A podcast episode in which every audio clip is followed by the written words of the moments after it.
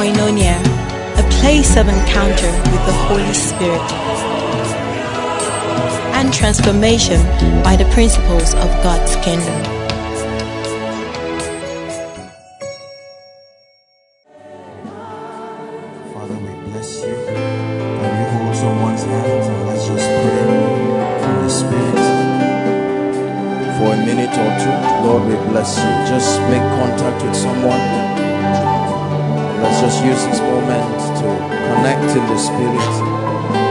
Bless His name. Father, we bless you.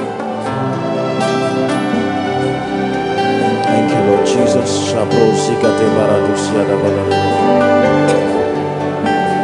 Shadows Cabrahas Cadala Cosia de Brahaside Velegotush. Sade Brande Gedu Sede Hashkala Barako Sede Bradigidia Latusi. Kembrates Kedeha Shalabakura Lord, we give you all the praise. For your faithfulness, for your goodness, for your mercy. If the Lord had not been by our side, now may Israel say, Thank you, Jesus. Thank you, Jesus. Hallelujah.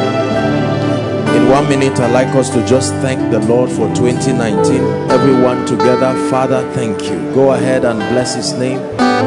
We do not take the privilege of life for granted. Only the living can praise the Lord. Lord, as a family of faith, we say thank you. Thank you for the privilege that you have given us again. An opportunity to see your outstretched arm. Thank you.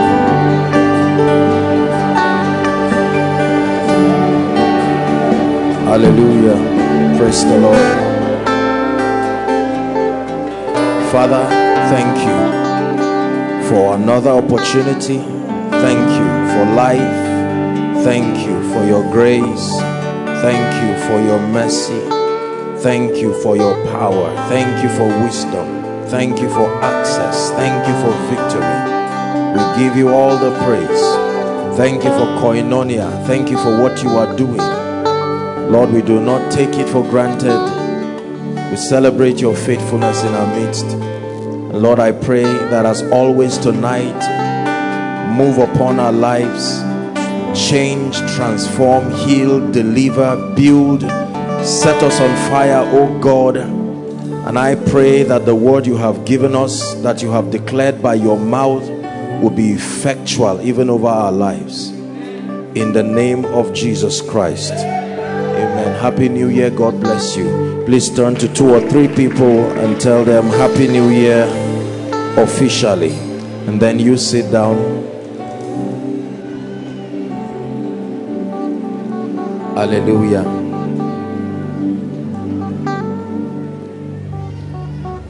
It's good to see everyone. We bless the name of the Lord. We'll get straight to the business of the night. We have a lot to do. Genesis chapter 17. As it is our culture here, every first service of the year, we take our time to just open up the prophetic word given to us.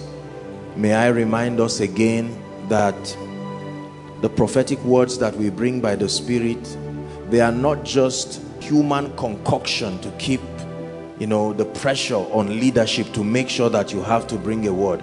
I was sharing with the leaders that if god did not say anything we would just continue the last thing he said. Hallelujah. And sometimes i know that we can make a lot of ritual out of these things so there's all kinds of pressure on the man of god what is god saying?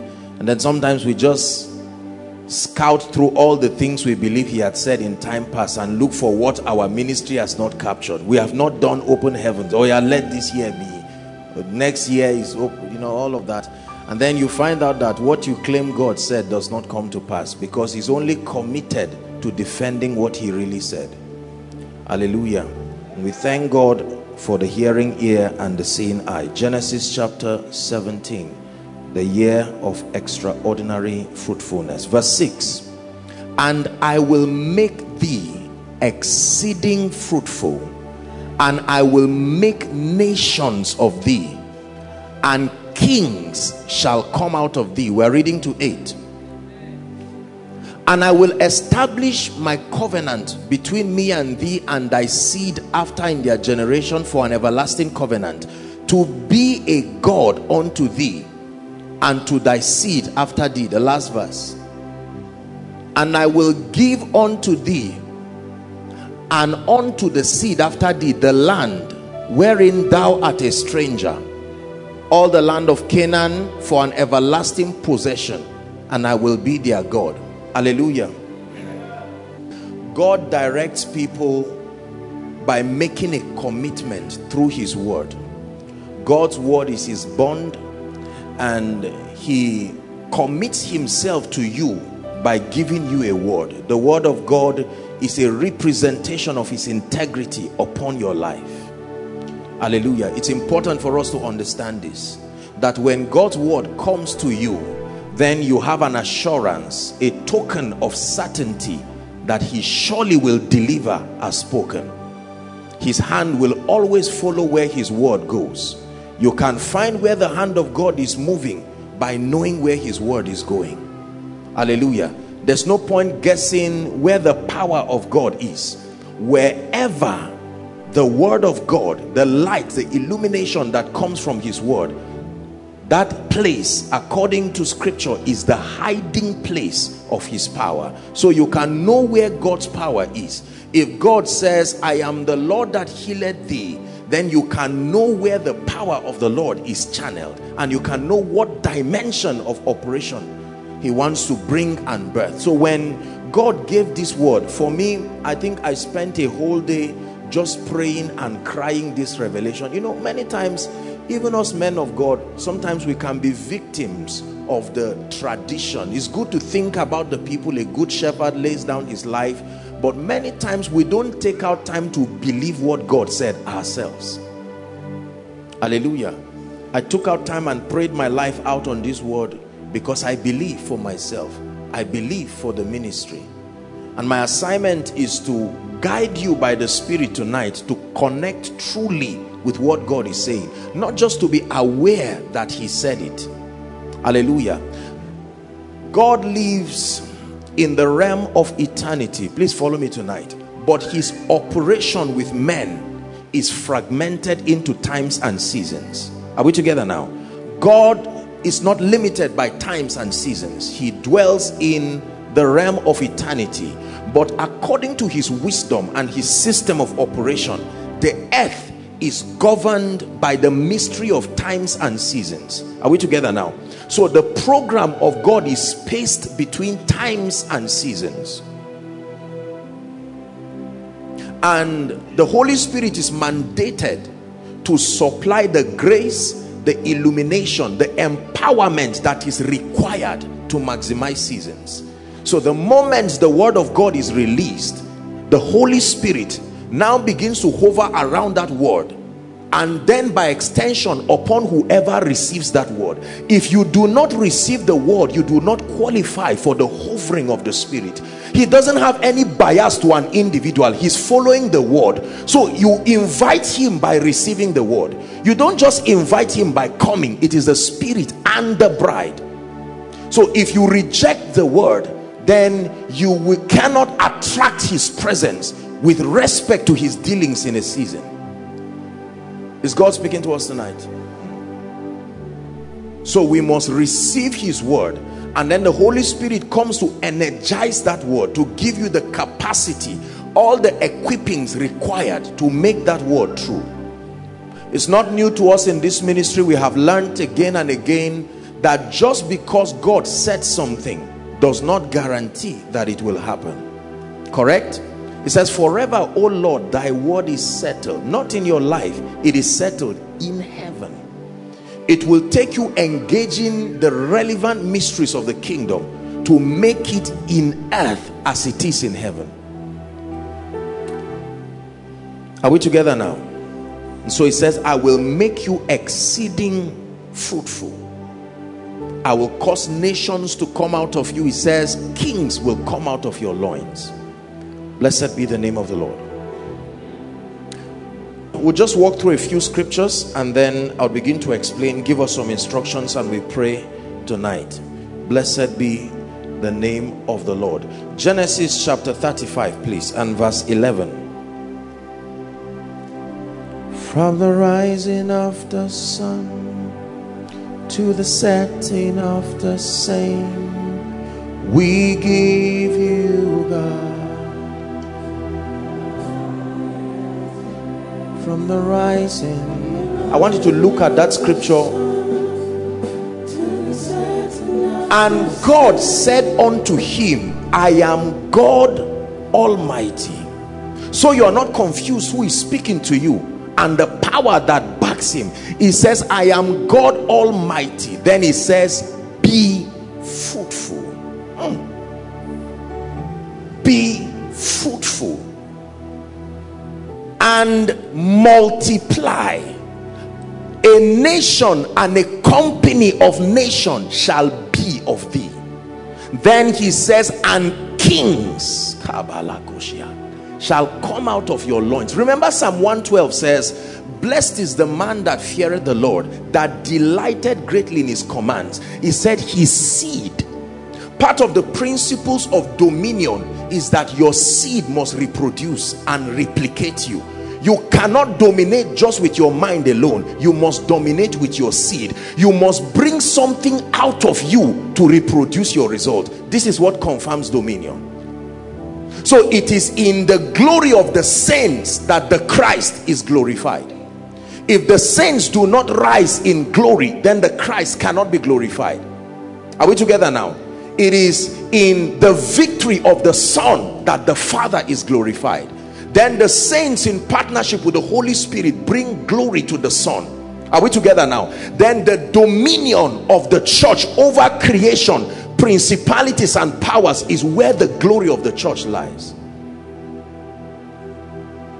I am God. Be fruitful. Be fruitful. Not a suggestion. Be fruitful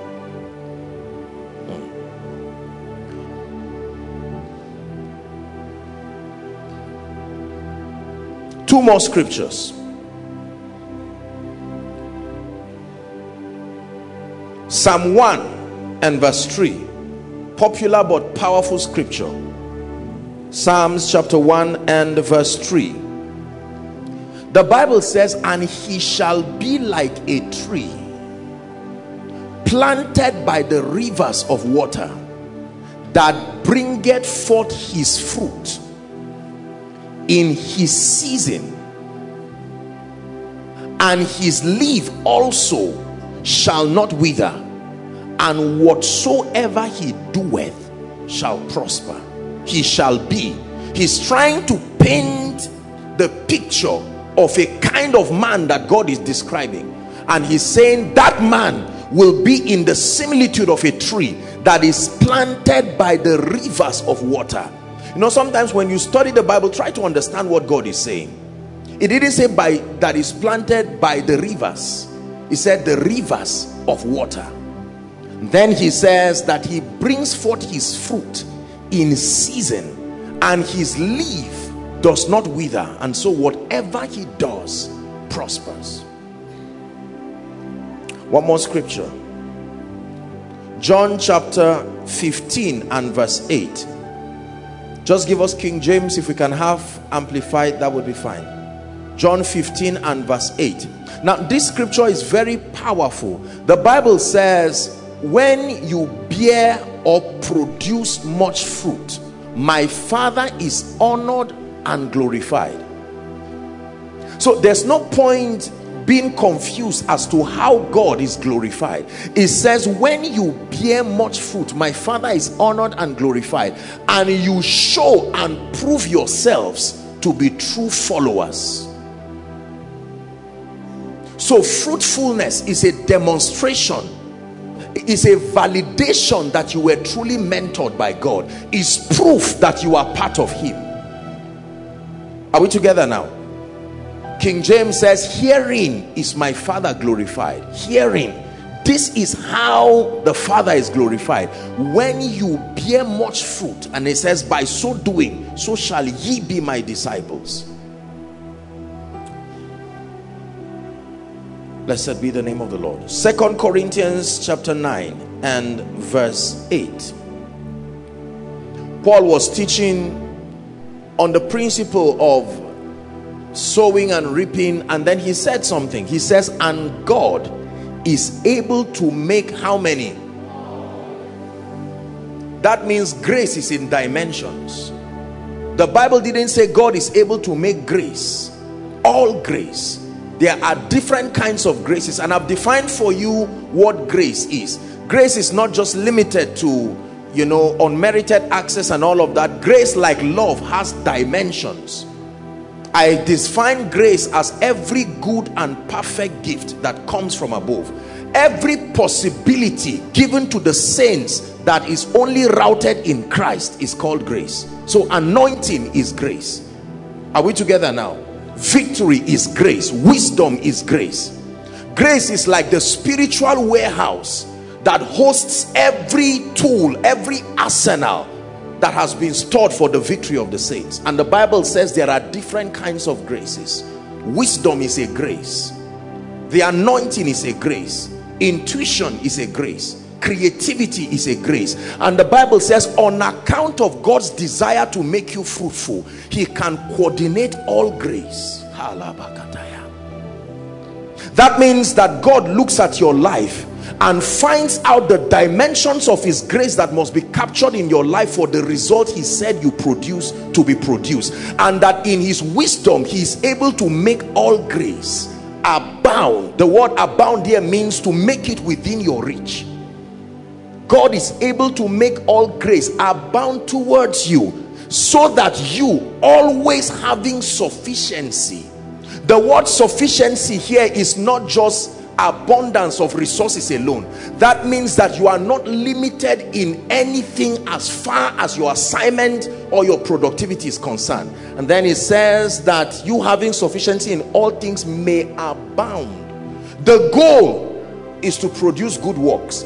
But the bible says the system is that god will have to assist you so fruitfulness is not something that is just a product of your initiative. You have to be assisted by God. And the Bible says one of the ways that God assists us is that by his intelligence, he scans through your life and finds out what dimensions, the graces that are not yet there. And God is able to make all grace. Favor is grace.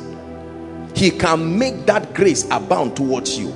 Intelligence is grace divine direction is grace. And God is able to make all grace to make all grace to make all grace. Like instruct them favor go and meet pastor alpha. God is able to make.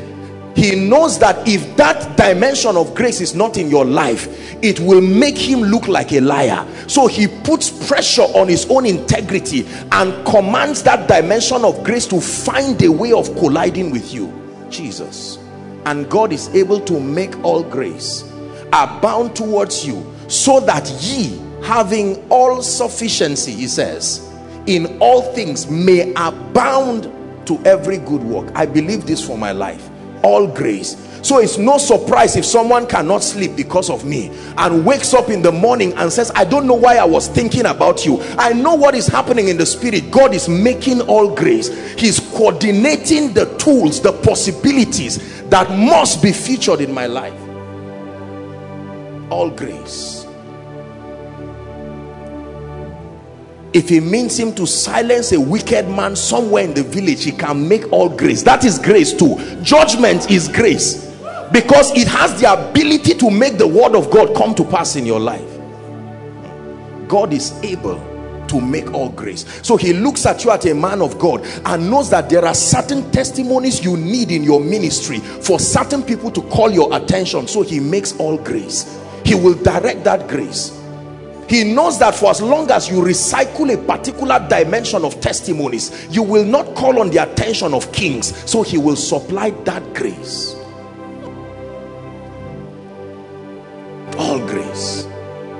He can delay your destiny helper because you were delayed. He will punish another man to make sure you must meet in time. All grace. That is called mercy.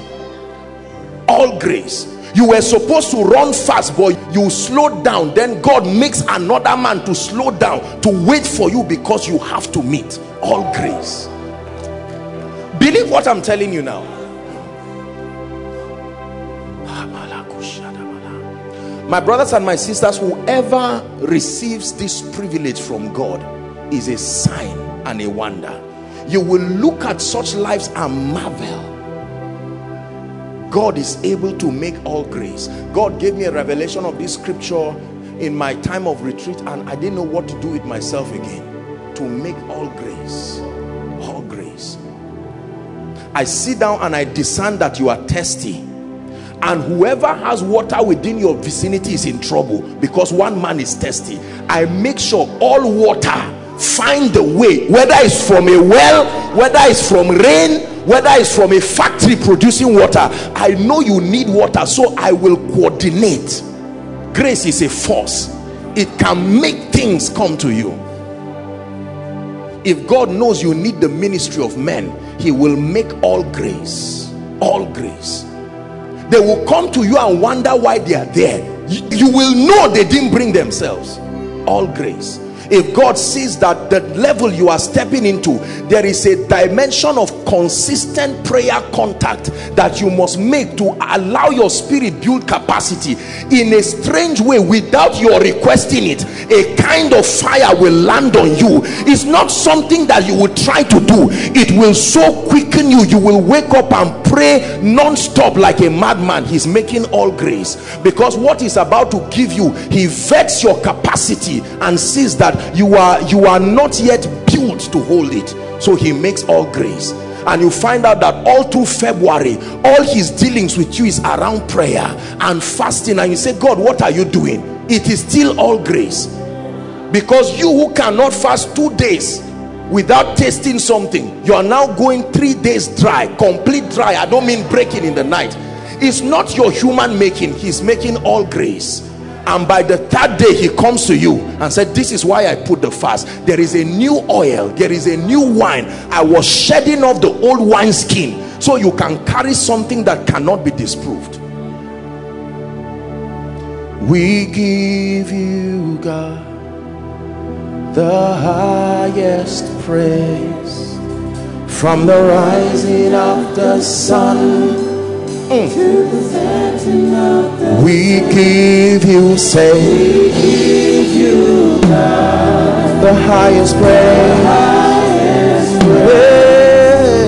from the rising of the sun to the setting One more time. We give you God, the highest praise.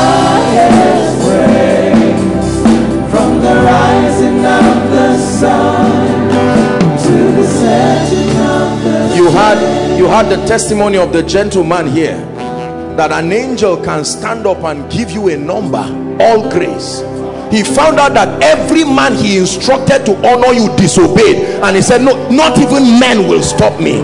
If they will not praise me i can raise stones stones stones. Let me tell you it's a fearful thing when god becomes desperate over a man. It's a fearful thing to see that the jealousy of God becomes directed towards a man clear the way for that man. Because there is nothing you can do in time that can interrupt listen listen I want you to get this. I'm showing you the implications of receiving a prophetic word. The Holy Ghost is not looking for a man. The Holy Ghost is following where the word is. So if you receive the word you attract his attention.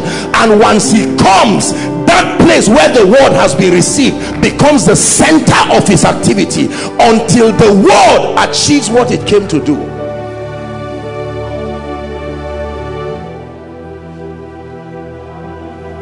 All grace all grace all grace all grace all grace. No matter how he would do it if it means him overturning all grace must reach you there's something in biology called tropic movements. Remember? We were taught something like that. There's geotropism there's phototropism it's a system by which plants insist until they grow. So if you bend a plant in a way and it needs sunlight it will find a way to squeeze itself until it receives that light. If you close it how many of you have seen trees break fence by the root because they need to spread. They were not designed to be confined. And whoever made a mistake and put a fence on it it will keep quiet like it won't shift it until you see the fence cracking. How forcible are right words. They will push every barrier until the word of God prevails. So if God has told you man of God this is your season of appearing I tell you forget about whoever likes you or doesn't like you. Is a joke. When his hand rests upon you he will station all your destiny helpers in a meeting where he will so lavishly anoint you. Hmm. when your enemies testify of God upon your life you have won. You have won. Because the testimony of your enemies is more believable than that of your friends their enmity validates the truthfulness of what they are saying. I don't like this pastor but my god i saw it by myself. This is the hand of god.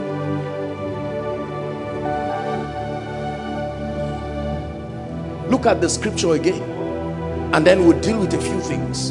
And god is able god is able if God were not able then I will be afraid because how will the grace come? It's one thing to tell me a possibility but the Bible says God is able. Let me tell you what it means to be able. To be able means to be capable. To be able means it is within your jurisdiction. Ah, within your jurisdiction. If I have 10 naira and I see a little sachet of pure water I am able to buy it. The resource to make it happen is there. Is that true if i have a company for instance and i see a young man who is a graduate and trusting god for a job i am able. Able means it is within your ability. So let's go now. It says it is within god's ability to make all grace. It is within god's ability to bring the anointing it is within God's ability to open you up to a strange dimension of visions and dreams. It is within God's ability to manipulate the loyalty of men towards you. God is able to make all grace not grace all grace abound towards you. That means that the next time you see strange things happening you will not act ignorant again the next time you find out that you wanted to go in the morning and a visitor delayed you and now that you are coming out you meet someone you've been trying to meet you have an interpretation to that coincidence. All grace walking by the spirit of wisdom. Hmm. God has decided to channel his jealousy towards us this year like never before and then declaring that we be fruitful. It will be wicked. He says it says when i send thee lackest thou anything? In other words i cannot send you without equipping you.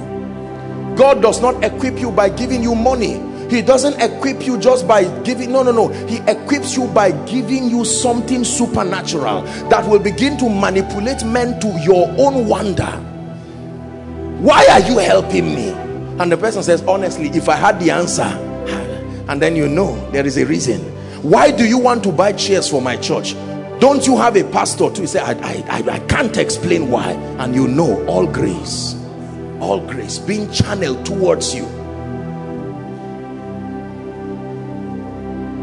please sit down so by the spirit of the living God and by the illumination of God's word we know that he's bringing us into a season of extreme productivity he's bringing us to a season of influence. He's bringing us to a season of increase. He's bringing us to a season of unusual results.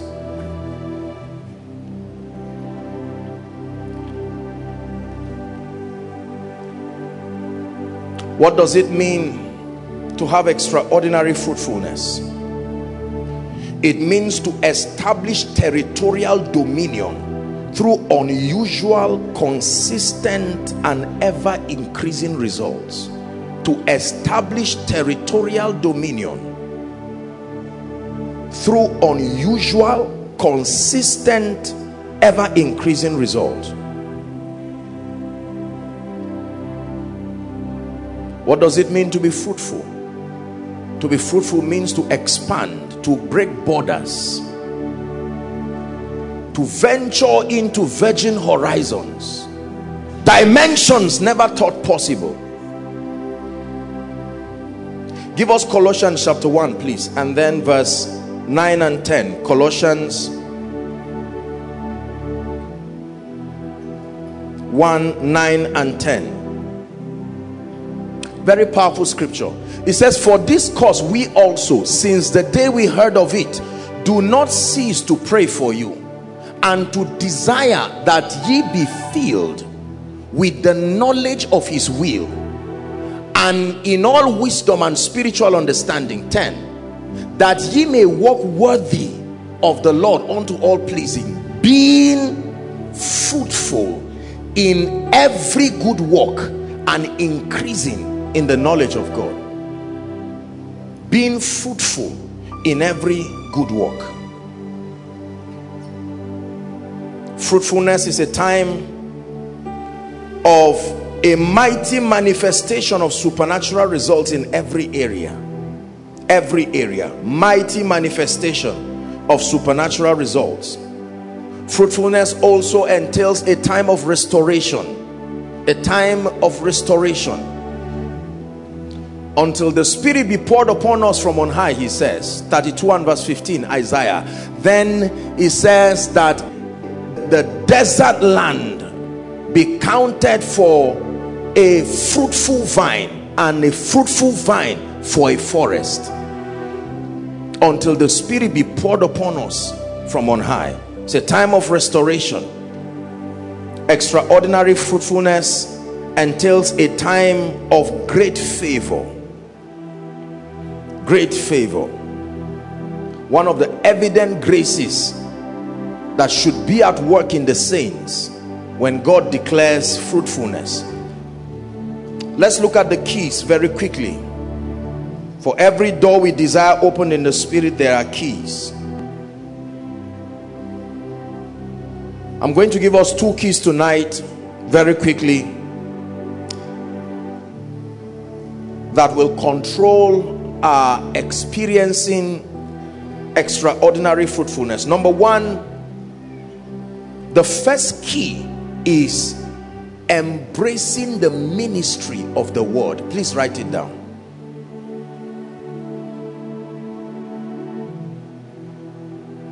Embracing the ministry of the word.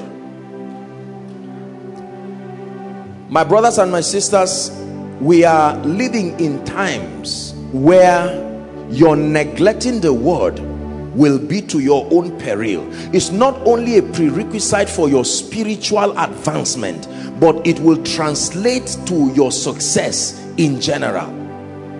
The bible likens the word to water. Are we together now? And biology teaches us i hope i'm right forgive me if i'm not but i think i am that the human body contains over 70 percent of water. That is the condition among other things for a man to be said to be healthy and alive. So if a body lives because of the abundance of the water in it and that even our own earth as an ecosystem survives because of the abundance of water two-thirds of the world being covered with water then imagine a life without water. That's exactly what happens to a spirit without the word.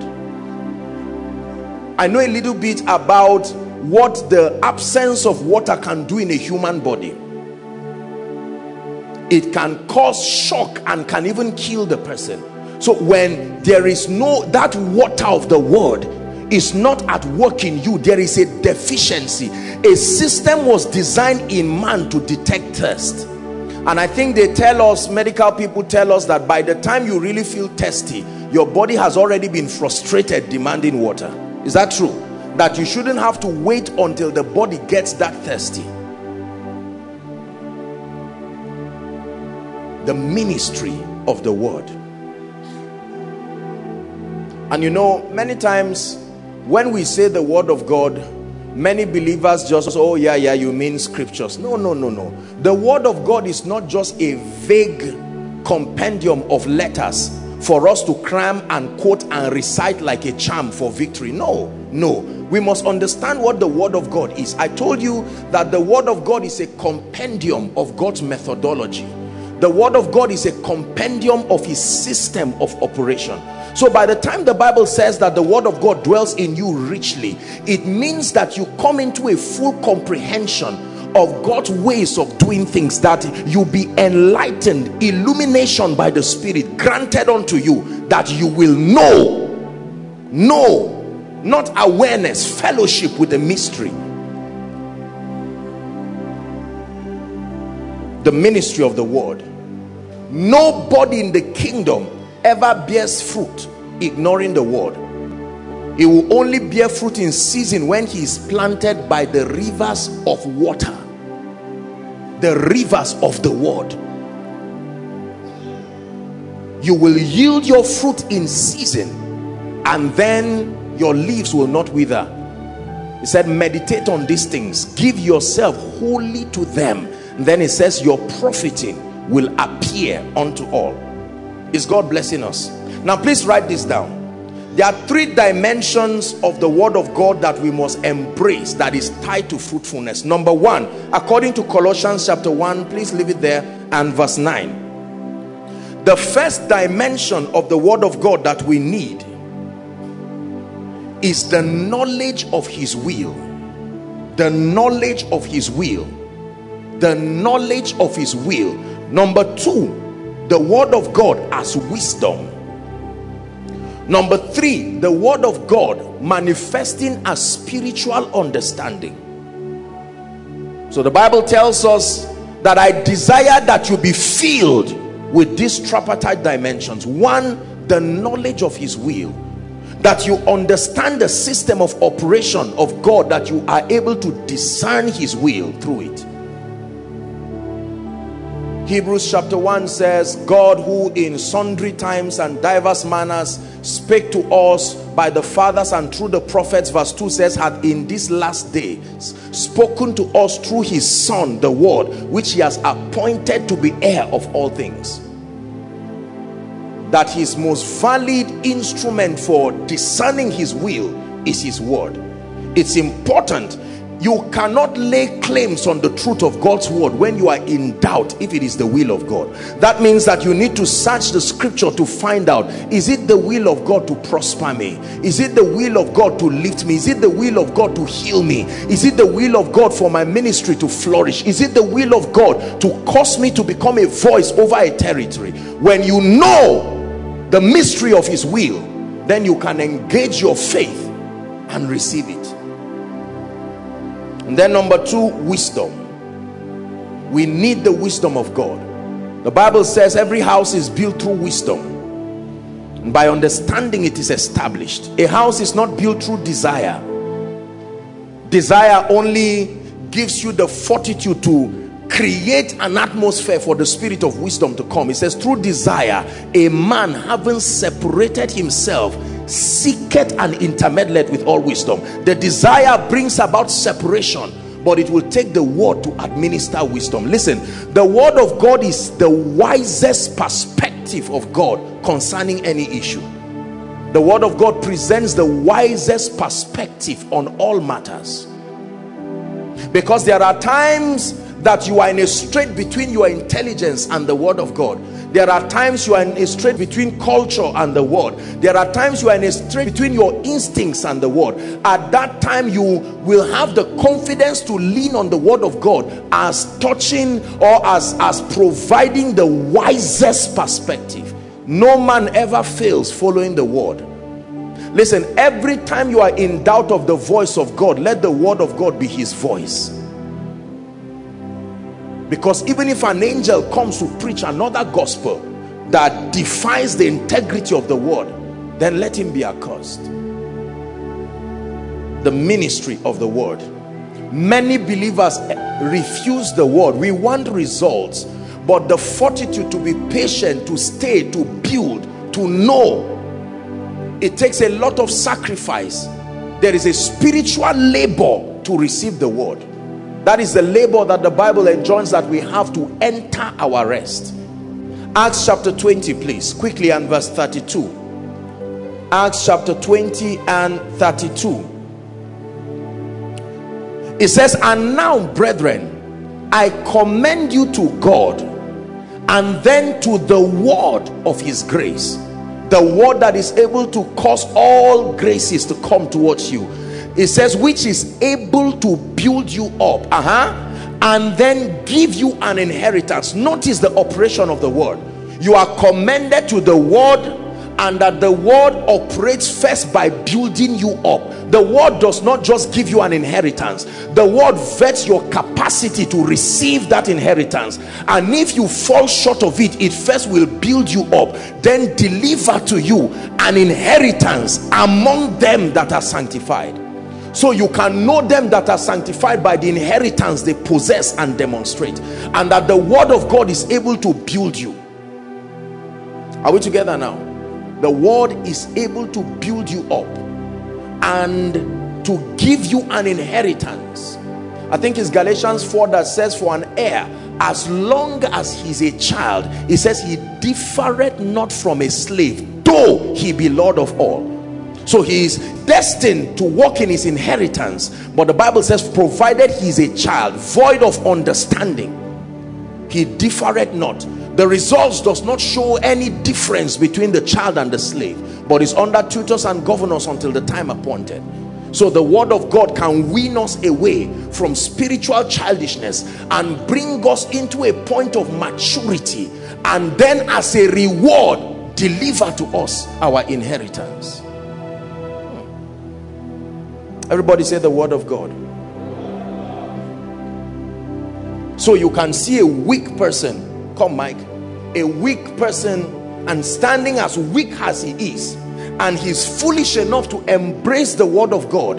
Are we together now the knowledge of his will the wisdom of God spiritual understanding. The Bible says these forces begin to work in him. And suddenly it begins to build him up.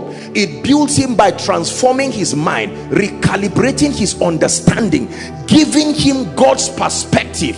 So he's now put in a position where he's able to rise above culture rise above the sociological context of men. His viewpoint becomes the word of God. And then the Bible says to prove to you that he stayed in the school of the spirit he is given an inheritance among the sanctified. He's ranking and he's given an opportunity to transit states. And you see him and know that I used to know this guy but now what has happened? He has been built and given something. I think it was day before yesterday or yesterday I usually follow the news on channels. They are online platform and I saw the president decorating I think the new inspector general of police and then I said this is it. This is my message here. For whatever reason you have been built then you are given something. And with that comes new responsibilities privileges etc are we together now? Now what that man could not do whoever he is now he's able to do because he has been given something. That's what the word of God does it takes you the way you are and begins to build you. And the system of the word is that it builds from inside out. This is where the carnal man cannot discern the things of the spirit. Because most people listen carefully most people seek to look at outward results very quickly. And sometimes we try to manipulate the word by making results for ourselves in the out. No it doesn't work that way. There is a working of the spirit within you and my brothers and my sisters when God perfects his work within you the evidence must show. It will show in every area it will show in your ministry and all of that. Let me tell you something about spiritual realities. If you have it you have it. If it's not there once you are doubting is it really there? It means it's not there or it's still on its way reaching you. If it gets there then it will show. It's true. Are we together now the word is able to build you. That means one of the ways the devil is going to try to destroy you is to create whatever formula he can create to alienate you from contact with the word and you will be surprised that one of the ways the devil can distract you is even to give you a bible you will think just because you are holding a bible he gives you a word. He can wrap you up in religion so that you are ever learning but never coming to the knowledge of the truth. You will continue to flatter yourself that just because your eyes continue to make contact with a a book produced by zondervan or whitaker house you will mean that you are growing in the word. It says ever learning. He saw the scribes and said ye search the scriptures for in them you think you will find life and you will not come to me there are all kinds of ways the devil can distract us especially for we preachers. Because boy ministry can make you so busy and you will be searching the word but you are just looking for a sermon and you can array nice sermons and get all kinds of sermons. You are instant as far as ministry is concerned. But as a person the richness of the word is not in you. And remember our spiritual fortification in this kingdom is the formidability of the word of God that you have. Meaning that if the word of God is not rich in and around you your life is at a risk. When life pushes you it will have to take the word content in you to find expression. Are we together now? When the word is not at work in you you are going to be frustrated and discouraged because my brothers and my sisters like pastor alpha was sharing we are at times where men are not just saying based on the world system there is a casting down. Um, someone sent me a text about a funny way somebody stole a phone. And I said he would have just begged they would have given him. I mean why did you have to that's that's that's what hunger does Hunger can make women eat their children. Talk more of a fool. When Satan wants people to forget about God, he manipulates their belly. He manipulates the economy. He heats up everything to make sure people forget about God. Are we together now? But in the name of Jesus, it will be minus you. Some of you, what God will do, you will even be afraid to testify because of the kind of anger around the people who are not in the mood to hear anything God has done. And so you have to just leave and come and dance in the house of God because you will feel unfair because of the kind of testimony you have. Even you will feel sad for them. Not because you are being sarcastic, you are wondering, Lord, this is, and he says, You believed me, and so you committed me. But I know whom I have believed, and I am persuaded that he is able persuaded that he is able.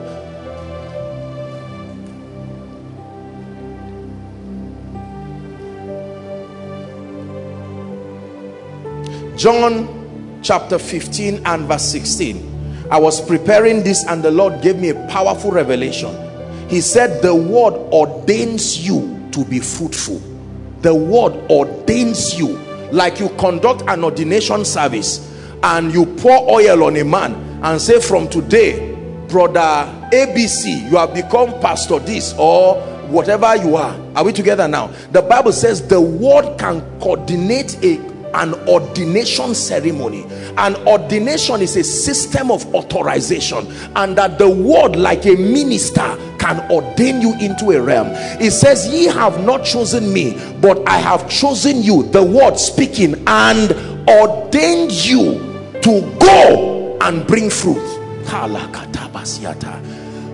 Our beautiful sister here stood as tiny as she was. I was just smiling at her our dear one who stood here that wonderful lady. And she stood with her cabin crew license. That's an ordination.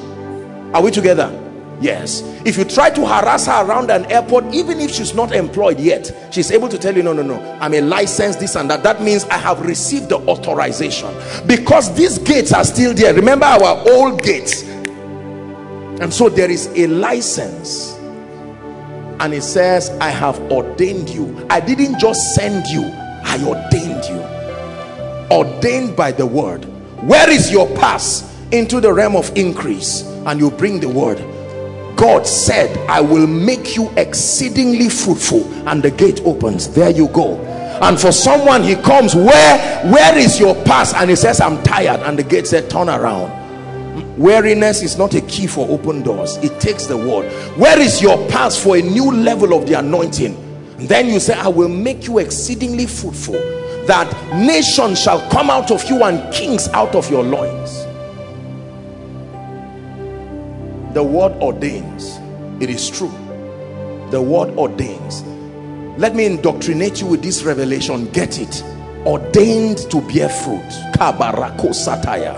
That means whatever you are involved in looks at you you come with a license ordained to bear fruit i'm a music minister ordained to bear fruit. In the name of Jesus that means there is a life-giving factor in your songs that must force them to reach the nations. And ordination happened through the word ordained to bear fruit. Not ordained to talk stories not ordained to explain ordained to produce results. Men of God hear this. The word of God is able to ordain you that you go and bring fruit not just go and get fruit to go and bring forth like a woman pregnant and then she brings forth something out of her a child. So i can send you alone as weak as you are and say look at the multitudes that god is sending you to. I may not have naira and kobo to give you but i commend you to the word of his grace. And you feel weak in yourself. You say look I, i'm unqualified. And the word of god says hold on. Let me ordain you. And the same way you know those days when they had when they ordained anglican priests many things would happen. Those days we used to wear cassocks you know you wear the whole regalia from top it must touch the ground. Clean shoes well polished and all of that. And you are so happy. And um, they used to call us seminarians. Even the masquerades didn't flog us. Are we to guess? we had masquerades that sometimes would come up to harass people. We used to move in groups. The masquerades will run around and dare not come near us. Because even the masquerade knows a priest from a that means that ordination creates immunity. That satan is running helter-skelter he comes to a house and sees you clothed with the word. It's an ordination and they tell the demon go now. I say you you come and go. The word of god building fortification. So don't be surprised when a thousand falls by your side and 10,000 by your right side. It looks so close you are worried. God says have you not heard that it shall not come nigh thy dwelling? Only will you stand and see watch the reward of the wicked. Ordained to be fruitful John 15 and verse 16 ordained to be fruitful. Ordained to be fruitful. If this is all you get tonight is worth it. That you can walk around knowing that this fruitfulness thing i'm not getting it illegitimately or illegally. I am ordained.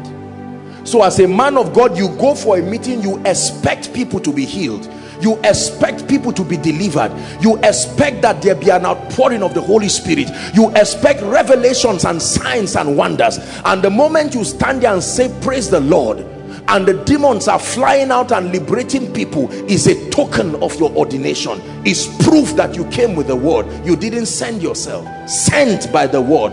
Ordained to be fruitful. If i'm a destiny helper to you and then I come and I was supposed to pass you. Because of the investment of the word upon you it has been ordained to make sure the graces come to you. And that word will compel me to want to come and help you and support you. Thank you Mike. Are we together now? Ordained to be fruitful. Ordained to be fruitful. King of kings Lord of lords. Let your kingdom reign in my life Adonai Adon, the Lord. Adonai.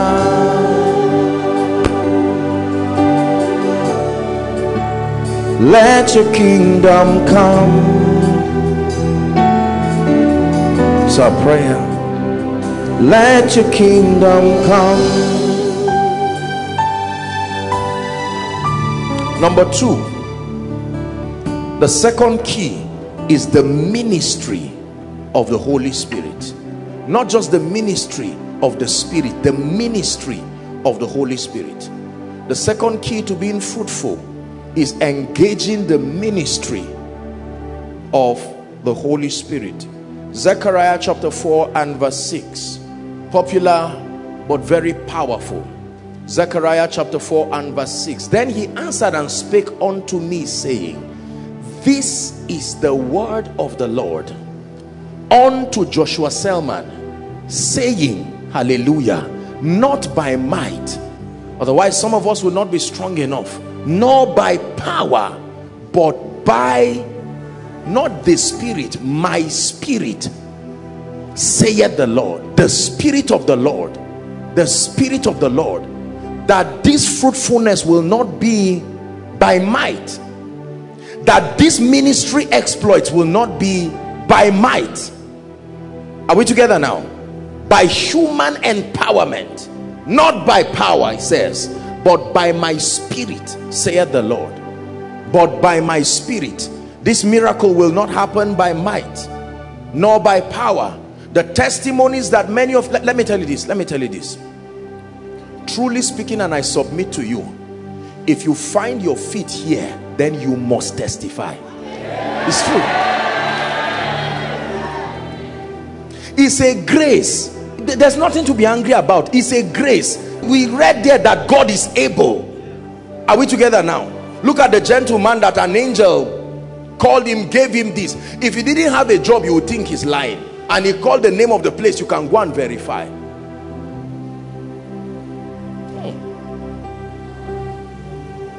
That the word comes and just like somebody wanting to steal from you the word continues to trail you until it surprises you. You know how a thief follows you. You you think you are walking alone but a thief is following you to steal your phone. This one is following you to make sure you are blessed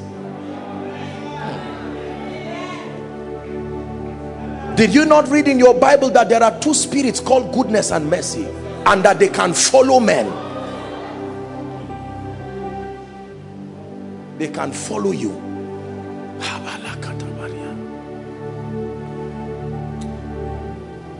Do you know honestly I, I pray that you believe what i'm saying. And my brothers and my sisters you will sit back and wonder at life and you will become an evangelist by force begging people to stop wasting their time and say look come come. There is a fountain of living water. The way you are going about it is going to end you in frustration. Come i have found. When you encounter the word when you encounter the spirit you must be a testifier. The woman said come see a man. I know you are not interested but i'm begging you that's the reaction to a man who becomes marvelously helped by God. You become too grateful. You the, the compassion burns in you. And you can wake your family members and say look let's be tired of this state in this house. There is a way out.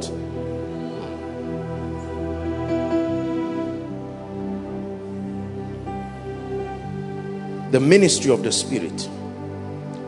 Isaiah 48 and verse 16 it will always be the word and the spirit. Come near unto me. Look up please. Hear this. I have not spoken in secret from the beginning. From the time that it was there i am. Read with me the remaining part. One to go. And now the lord god uh-huh and his spirit had sent me. So how were you sent? The word and the spirit. The lord god and his spirit had sent me. The lord god his integrity and the spirit had sent me.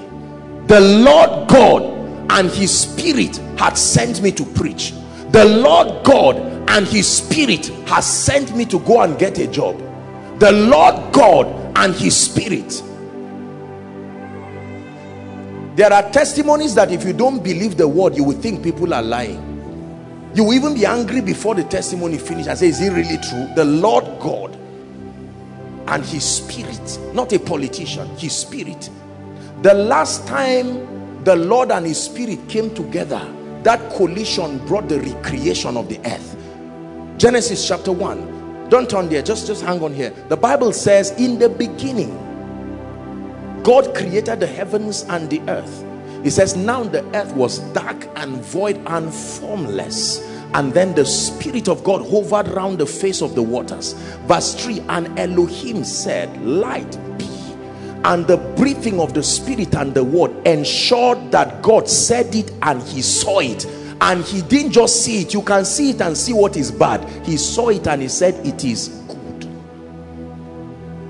The lord god and his spirit i have carried this consciousness for many years and i pray I don't know the formula God will use to make this real for you, but I truly pray that it happens to you, especially for those of us who are in ministry. The Lord God and His Spirit, the Lord God and His Spirit, the Lord God and His Spirit.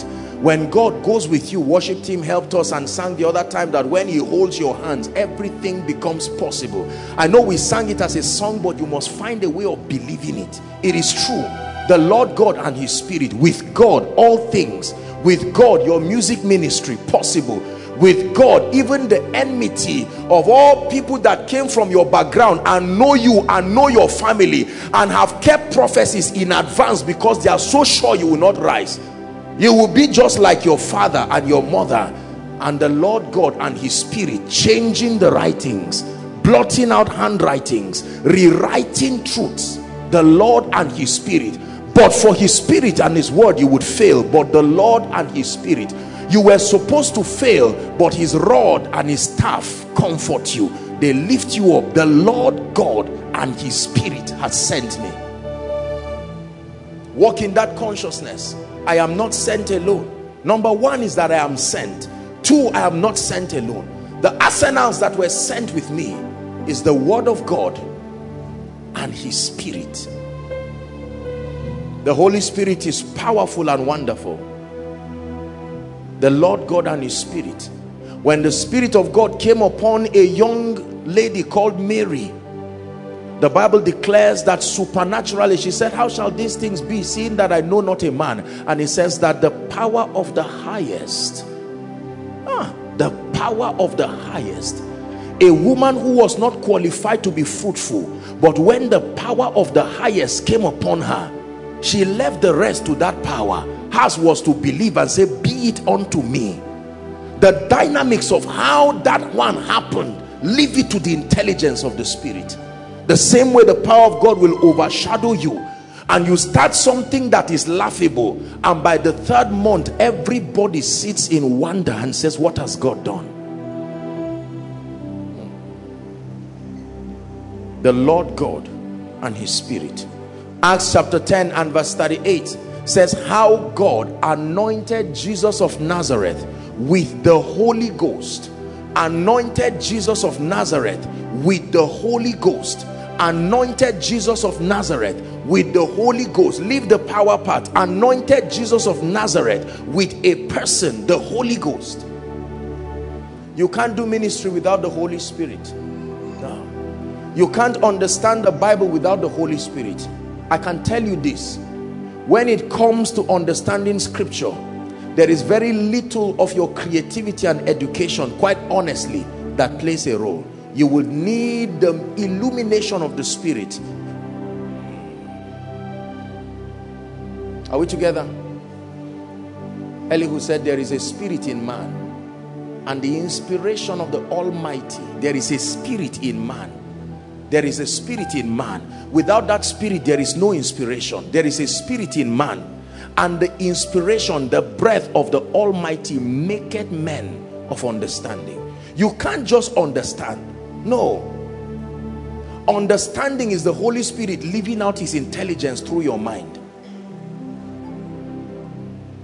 So you sustain capacity that is not fair for humans to have the same way a spirit possesses a man and begins to live out its characteristics through the faculty of that man God is able to come upon you as the spirit of understanding and open up your fortitude to comprehend in an unusual degree and an unusual dimension Bible study only aids it but it does not create it this one comes by the Spirit.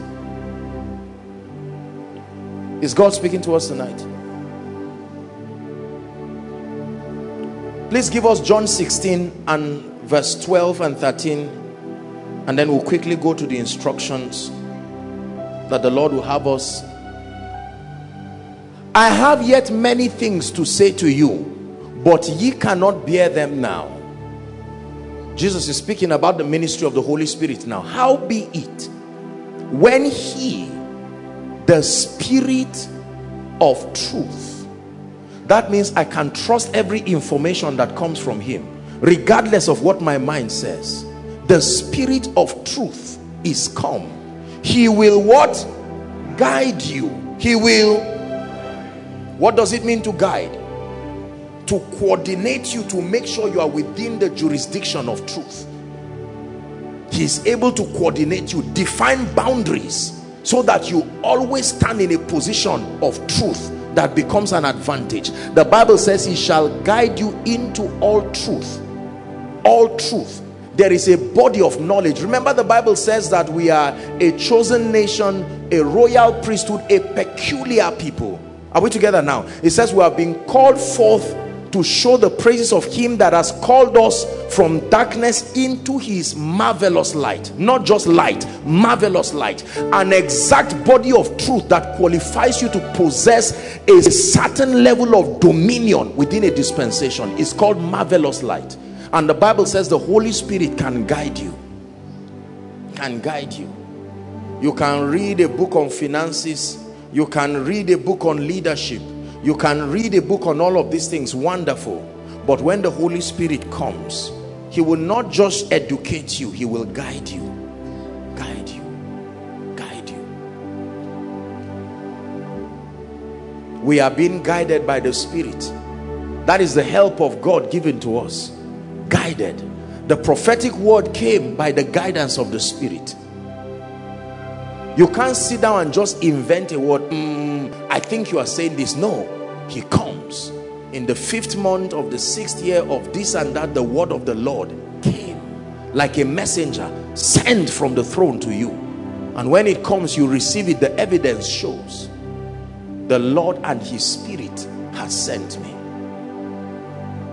The Bible says he shall not speak of himself but whatsoever he shall hear that shall he speak and he shall show you things to come. He will cause you to be ahead not by predicting by taking you there. He will show you. The Holy Spirit does not predict. Because he is God he will show you. This is the next line. This is the system of advantage for the next years that come. In ministry in life finances etc do you believe all I've been sharing Blessed is she that believes, the Bible says, for unto her, not unto them, unto her, there shall be a performance. The performance is for those who believe, believe, believe, pistis, conviction, and the action that you take based on that conviction.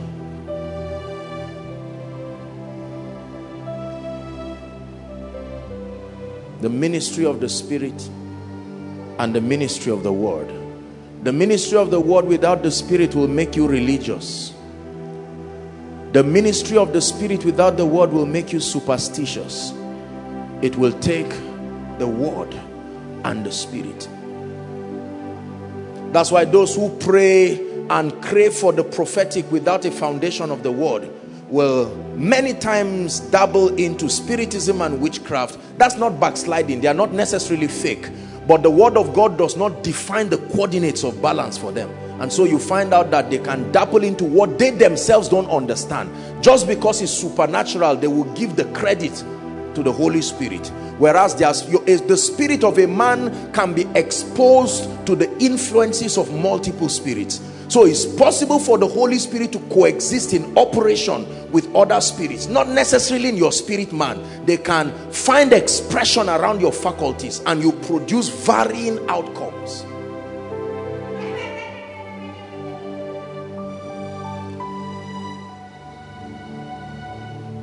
Hmm.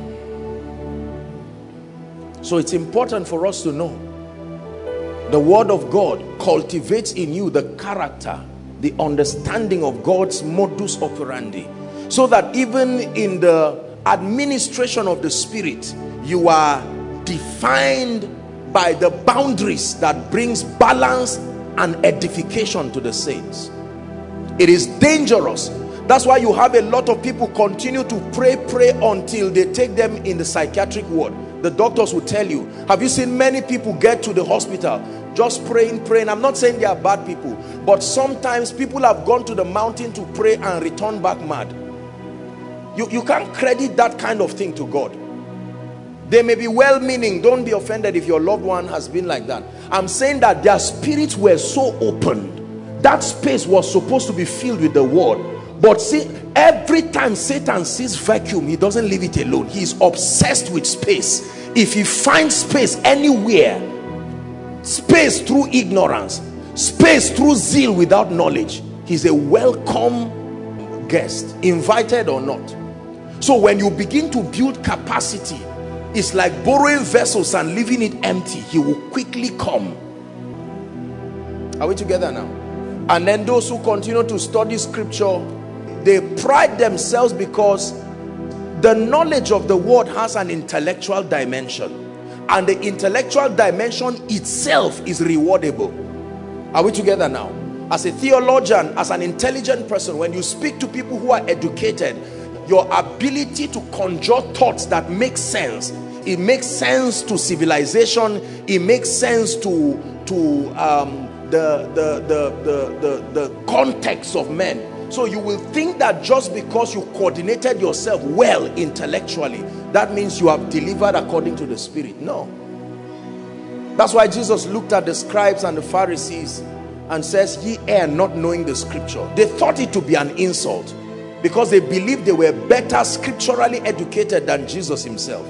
I mean, these guys had, they had the proofs of the entire Torah in their minds. They would recite it verbatim. And Jesus said, you are still in error they felt offended don't insult us we are the doctors of the law hopefully sometime this year i will teach you how the sanhedrin council came. The sanhedrin council started with moses. It was a system of eldership that was created for him to pour his spirit to help him coordinate spiritual activities. And all of that error religion the spirit was out of it up until we get to the Roman government, we still have a Sanhedrin council, but the spirit left. Remember, there were 70 elders that were called. Come on now, are you not Bible students? That's where it started from. Now, in the New Testament, the one who instructed it, they have been so organized, they don't even know him again. Who are you? We have been in this ritual for decades. We inherited it from our fathers. And Jesus said, no wonder, no wonder just because a thing is very long does not mean God is there.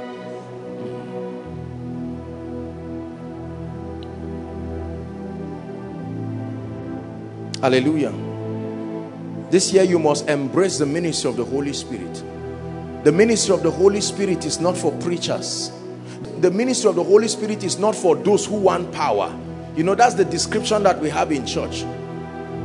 You want power, they say, go and watch Benny Hinn go and watch this go and watch that so that you get power no the Holy Spirit was giving us an advantage the advantage of the believer hallelujah right where you are seated I want you to pray in one minute. Lord I open myself to your word. I'm tired of shadow boxing. I truly open up myself to your word the ministry of your word and the ministry of the spirit. I open up myself to the ministry of your word. Let your word culture me. Let your word train me. Let your word mentor me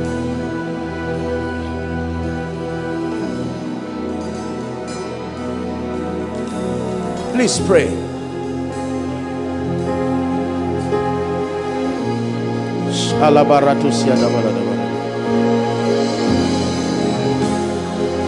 I commend you to the word. I commend you to the word. I commend you to the word of his grace that is able to give you is able to give you.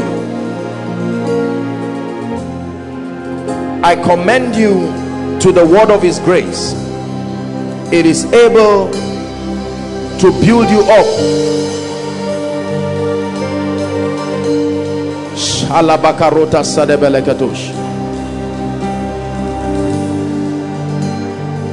Fruitfulness.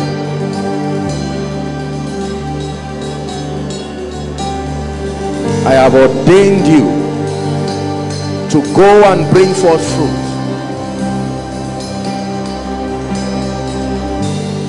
hallelujah. Praise the lord. Now very quickly i want you to listen to some instructions seven of them.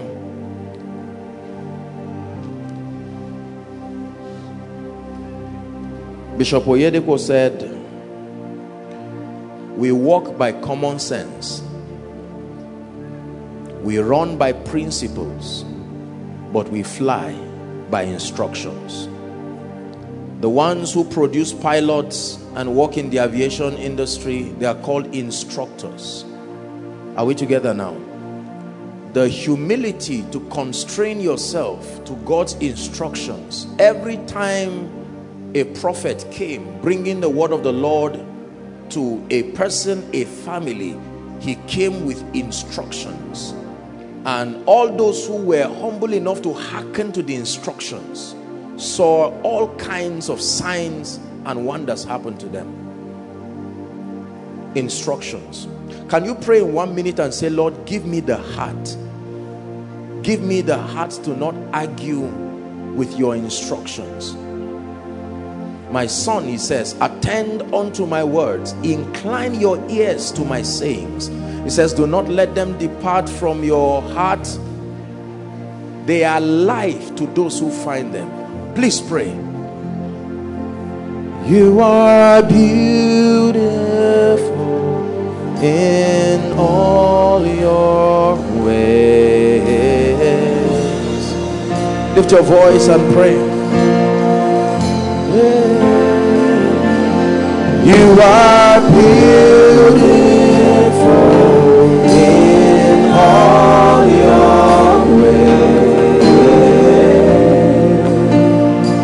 Lord, I delight in your instructions. I delight in your instructions. You are beautiful in all your ways.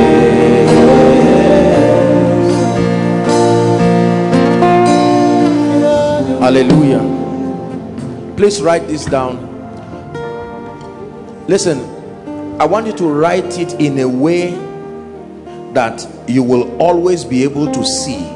Don't just squeeze it and congest it somewhere. If you need to use a fresh page for it write it down not as a ritual but as a guide.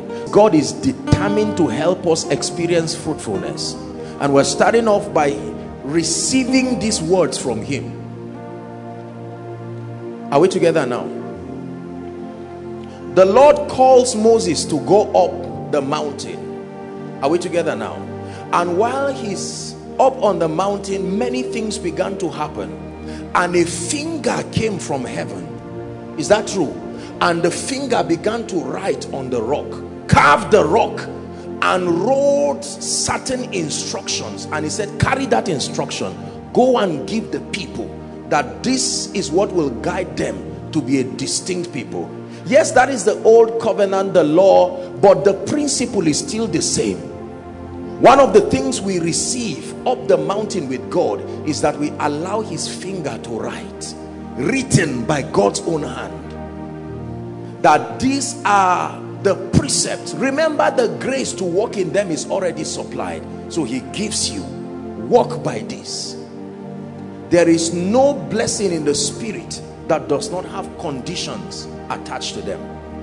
Deuteronomy chapter 28 and when you read verse 1 it says it shall come to pass if thou shalt diligently hearken to the voice of the Lord to do and observe all that I command you this day.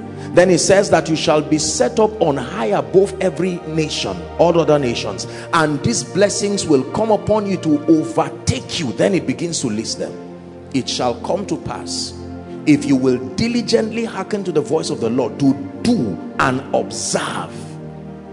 Pay attention. Number one the first divine instruction for us for this year be intentional about your spiritual growth and progress. Instruction number one be intentional about your spiritual growth and progress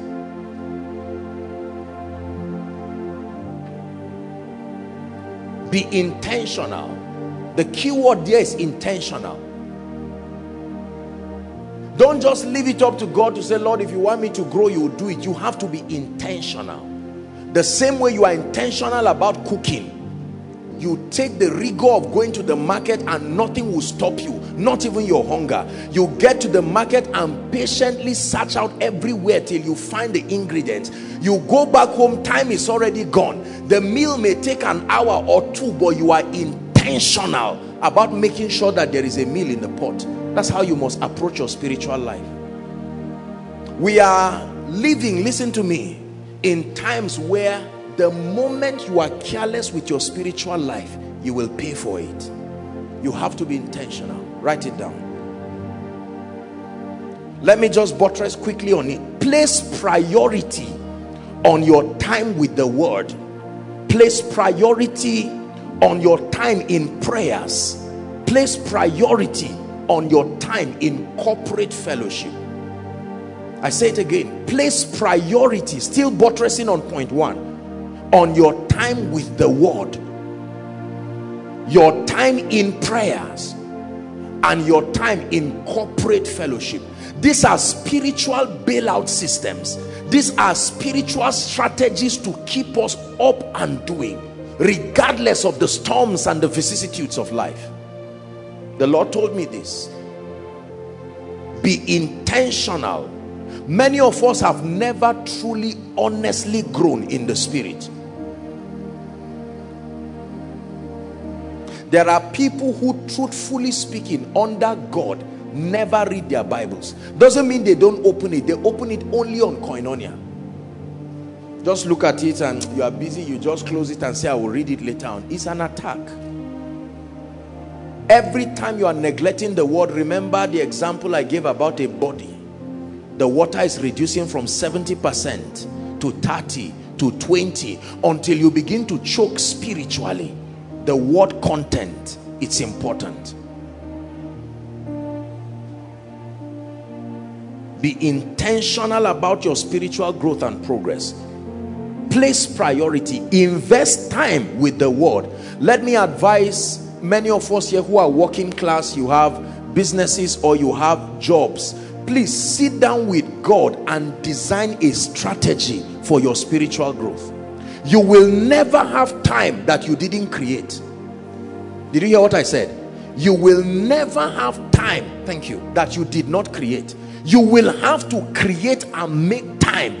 Anything you don't create time for there is no time for it. You eat because you create time for eating. You go on a job because you created time for it. If you don't create time for God in your life there will not be time for God God is not about to add one minute to 24 hours. We're all given that and that's all we have per day. You have to create time. For some of us, it may mean trusting God for grace to flog out the spirit of slumber from your life. If your day is obviously occupied, then you have to train your spirit man to be awake and invest in the word. All of us may not have equal time every day, but please trust God for grace to create time create time create time create time. Oh how i love your lord. They are my meditations all day long. Let the words of my mouth and the meditations of my heart embrace the word. There was a very popular story of smith wigglesworth. It was said if you went to his house you would almost be bored because all you will be doing is reading scriptures they will open the bible you share then you close it just laugh over and then you say let's do it again. And then you open the bible even in his photo you see him with a small bible holding it. No wonder he was from a cobbler became one of the apostles of faith. The word of god built him up gave him an inheritance. If you have salary minus the word of God you are in trouble if you have more degrees minus the word of God you are in trouble. If you have more influence minus the word of God you are in trouble twice. For even contending for influence minus the word. Anything minus the word is not just zero is trouble. Be intentional about your spiritual growth and progress. For some of us you have not yet agreed on a place for prayer with God. I mean personal prayer not just Tuesday prayer with prayer band and prayer here in Koinonia. You need to go the extra mile. Some of us have roommates and friends and um, of course you don't disturb and distract people. If you trust God and cry the Holy Spirit you know this the way believers seek God now is very disturbing people went out of their ways to found there used to be in the campus those days there's a place many of you don't know it was called lawn tennis court people would come some under the tree some near a chair they just pile a chair and you are passing sometimes you are passing you want to quickly go and ease yourself you hear somebody just praying there. In other words don't near here this is me and god. But now this obsession for convenience please don't get me wrong I'm not saying God wants us to be comfortable but let me tell you the truth. If it is God you want to do business with trust God for grace to conquer an excessive appetite for convenience. People used to pray in the rain rain rain falling. They would lie down and say let it finish on me. And God says you do this to express your passion? Not because that's the activity that gets God to you but it's a token of your hunger and desperation please find a place to pray. Find a place to pray. There's too much distraction in our world. And don't get me wrong again i know that i'm talking to a larger body of people. Don't get me wrong i don't mean to be sarcastic. Manage social media. Are we together? Manage this. Some of us even if there is nothing you have to text. You have to check something. Ah let me check who is there now. Those things can eat up time. Time will continue to pass. Trust god for grace to stay with the word ah, is there any problem while you are praying like this? No. This is the year of extraordinary fruitfulness. The rod of aaron did not just bud it was kept somewhere. Location mattered. Not anywhere. There was a place it was kept Samuel was lying down close to the ark when he heard the voice of God. Anywhere is not where God meets with people. God is everywhere, but no sensible man meets with anybody just anywhere. You don't hold meeting at a junction where a mechanic is fixing a car and you say, Come for a board meeting. No, atmosphere matters with God. It's true. If there is no place in your house convert your toilet to an atmosphere. It's not insulting. At least nobody will disturb you when you are there. And you cry your heart oh god open my eyes. There is one thing i can see that will change my life. What is it? It's not just to pray and then you just pray and then say amen and you are going. God has not responded. Were you alone? You didn't believe he was there they that wait doesn't mean they that fast. It means they that lie down there and say lord i'm not going anywhere. God honors the faith of waiters.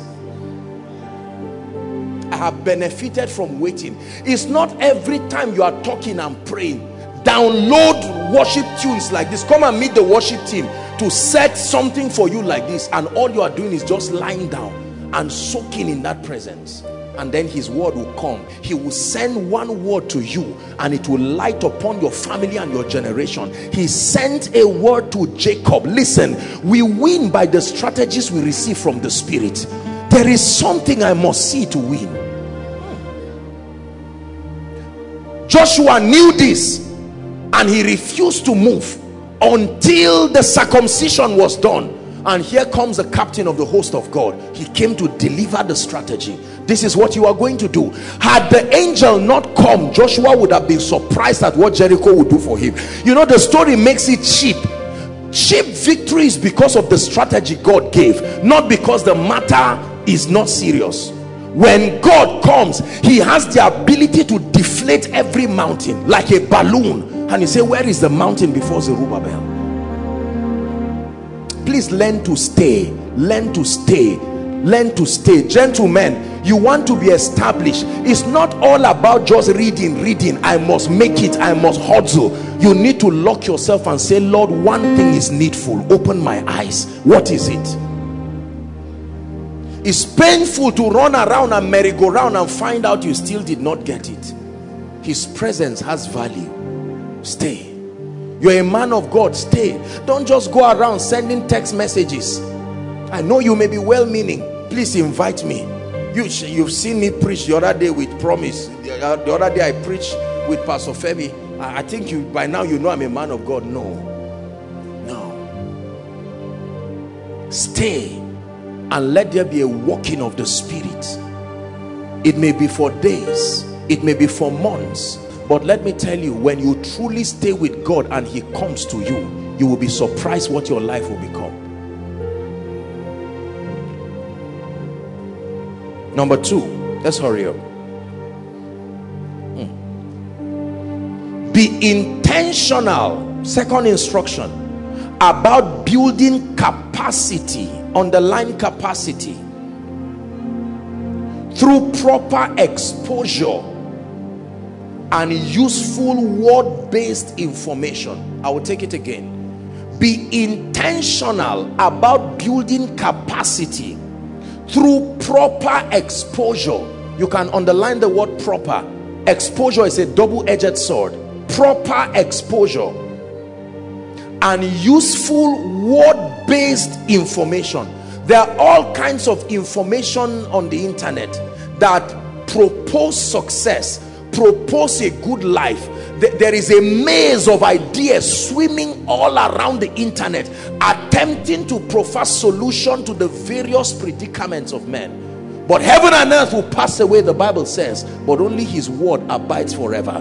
Whatever information you grant access to your life like a drug it must be vetted on the platform of the word. If it does not pass that test my brother and my sister don't waste your time because you will still go through the rigor of taking it out again. Let it never even get there in the first place. Capacity second kings chapter 4 and 1 to 6 don't turn there just write it down. The challenge of the woman was an issue of capacity not oil. The oil had potentials but the vessel was small. So the oil reduced to assume the shape of the vessel and the prophet identified it. He said i know what is wrong. It's not necessarily a need for more oil. It says go and borrow vessel. He said borrow not a few and she shot herself and the oil continued to pour. And when there was no more vessel the oil stopped. God blesses us according to his perception of our capacities. Matthew 25 he gave unto one five talents two talents one not according to his love for them according to their several abilities. And in the end I have a teaching on this I will tell you that all the five people were tested because the man with five had the challenge of pride and overconfidence to overcome. The fact that he had the highest his challenge at his level would be pride and overconfidence.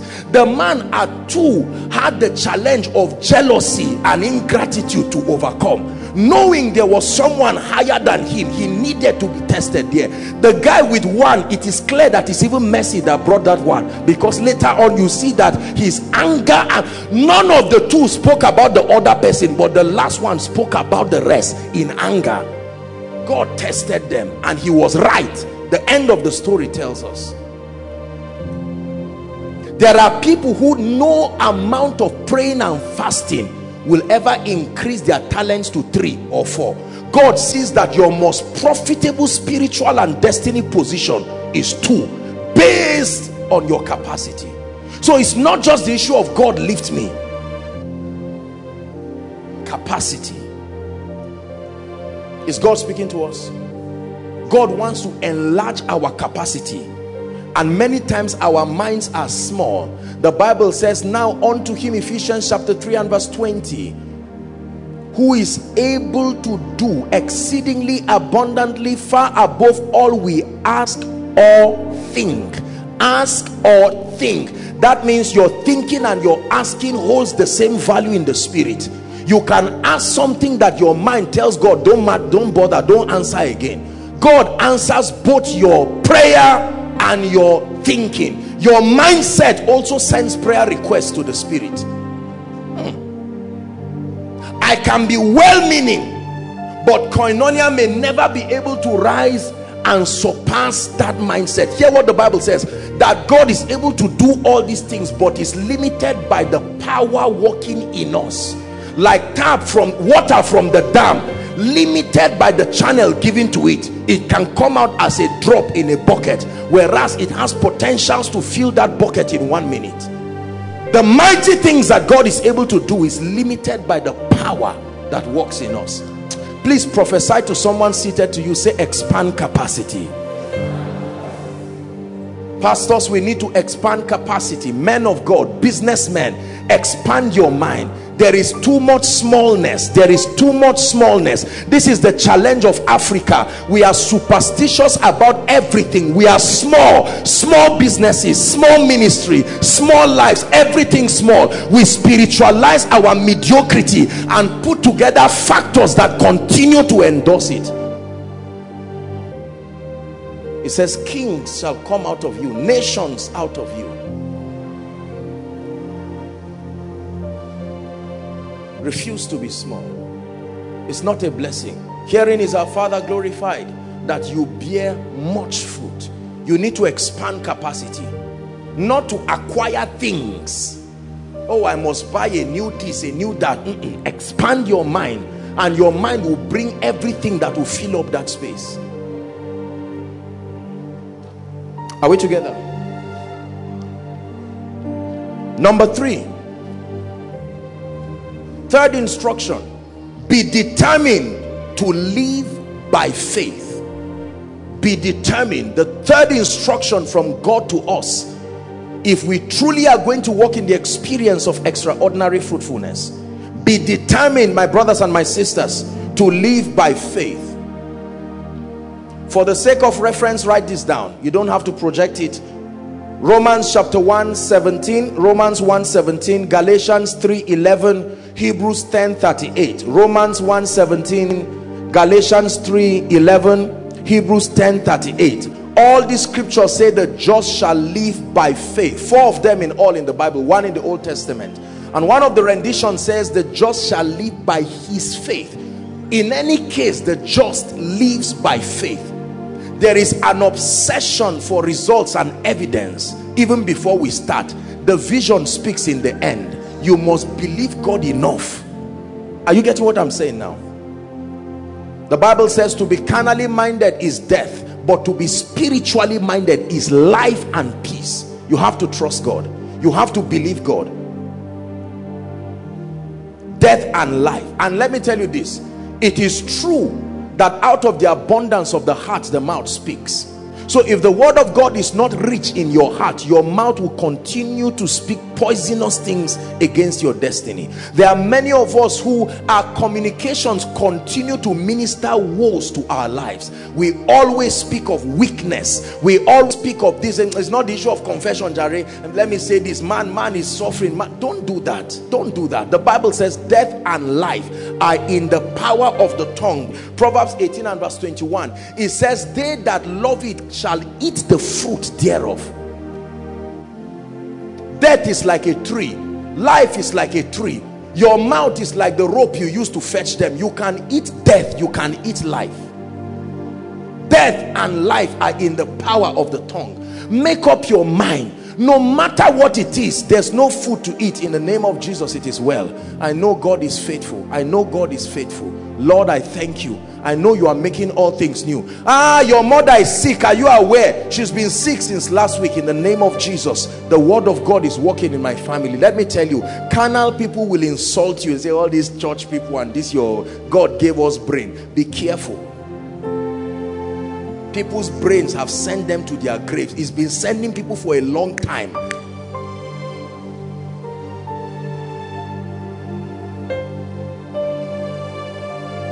let the redeemed of the Lord say so. Let the blessed of the Lord say so. Huh. And so you speak the righteousness that is by faith, speak it. And you declare, you lock yourself and you are declaring. In one room that there are holes here and there, rain falling everywhere in the name of Jesus is my year of extraordinary fruitfulness. I receive divine ideas. Lord, I thank you. All grace working for me. And someone just calls you and say, I'm about to leave Zaria. Uh, is it okay if you stay in my house? He says, I, I, I didn't get you. And God says, remember, all grace, pick the key, it's yours. And you tell somebody, say, are, are you sure that that's all that happened? All grace, all grace, all grace. Believe God.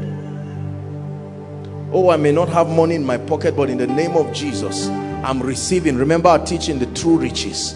God is putting something in my life that will draw resources. Gentiles, ministry looks like it's rising and falling and you stand and speak in the name of Jesus Christ. Christ is being exalted. He draws all men by himself. I receive the strategies. I receive wisdom. I have access to his will to wisdom to spiritual understanding. I am fruitful. The church is fruitful. Let's minimize the time we spend programming woes to our destiny convert it to times where you speak and create realities. Are we together? Beware of naysayers. Our society is full of naysayers. They will always laugh you over. You'll finish koinonia and go back home and they laugh. Say guy apostle can preach oh. Ah ah. See him quoting scripture anyhow i wish it was easy you see those kinds of people may be well-meaning but they will innocently destroy you. That's why Abraham had to keep some members of his household down because he was about to climb the mountain to do something that was unusual. And sometimes people can be too innocent to allow you obey God. They can be too innocent to allow the word prevail. Compassion can be used by Satan to stop you. He can manipulate the compassion of men around you you want to fast and they say ah, Abba you are overdoing it. Even me I'm touched by your hunger. And you say really? And then you stop. Whereas the last fast was when God would have come. Live by faith. Number four. This is a serious one now. The fourth word of the Lord to us all strive by the spirit. I don't know if strive is a good word. If it's not find a word that is most appropriate for you. Strive by the spirit to be exceptional in character and lifestyle. Write it down please. The fourth instruction to us from god if we are going to experience extraordinary fruitfulness strive by the spirit. That's why i wrote by the spirit. To be exceptional underline exceptional in character and lifestyle. I wrote some things here. Defeat behavioral limitations. Defeat the grip of past failures. Defeat the limiting grip of culture and background on your character. Defeat behavioral limitations. Defeat the grip of past failures all of these things are like claws that hold on to you and will never allow you strive to the place of destiny as ordained by God. Defeat the limiting grip of culture and background on your character. Strive by the spirit to be exceptional in character and in lifestyle. That's number four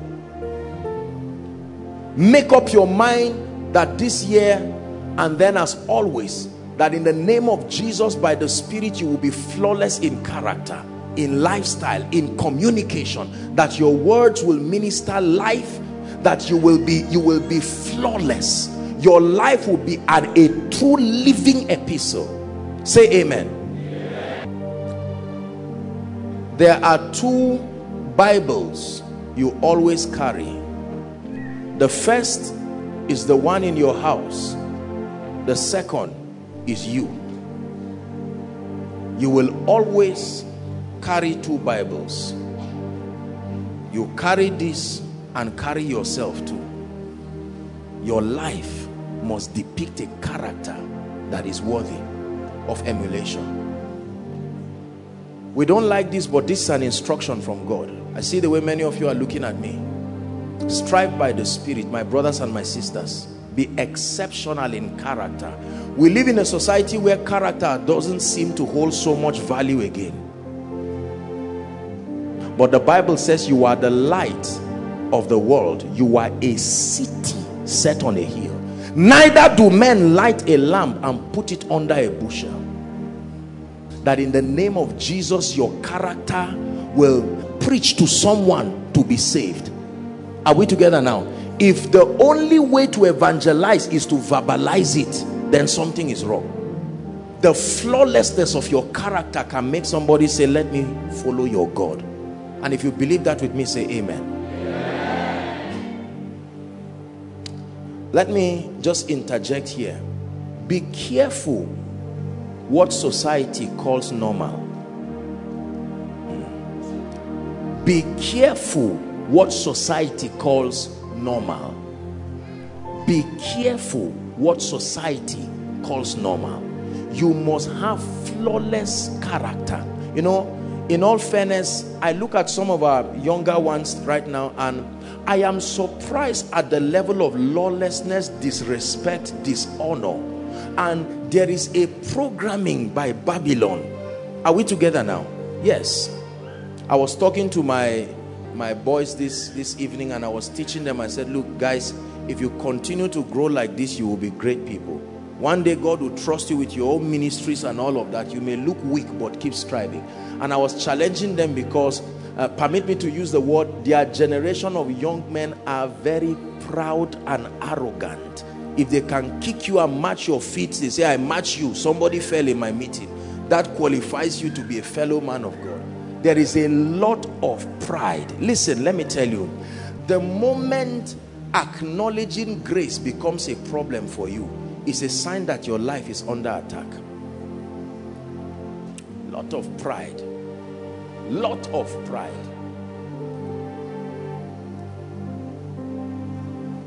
Many of us don't respect elders again. I was teaching i think i was having a meeting with the worship team or so and then i told them something and i want to challenge you to have it is the power of creeds creed c-r-e-e-d a creed is a representation of your conviction in a format that is easy to become a stronghold in your mind. We were trained as children with creeds. The national pledge is a creed. Many Christian schools had creeds. Some of you remember? Now, a creed is not a tradition if done well.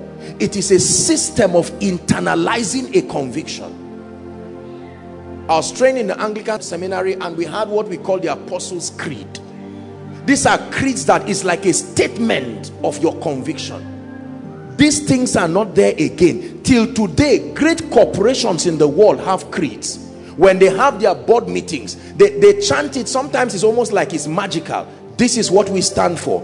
This is this is that. To deliver quality products in an efficient way in you know the most available time. You see matured people millionaires with their ties becoming like children. Creeds are powerful.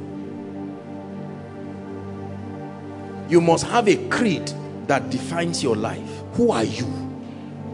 You must have a creed that defines your family you must have a creed that defines your business. You must have a creed that defines your ministry. It doesn't have to be for public consumption. Who are you?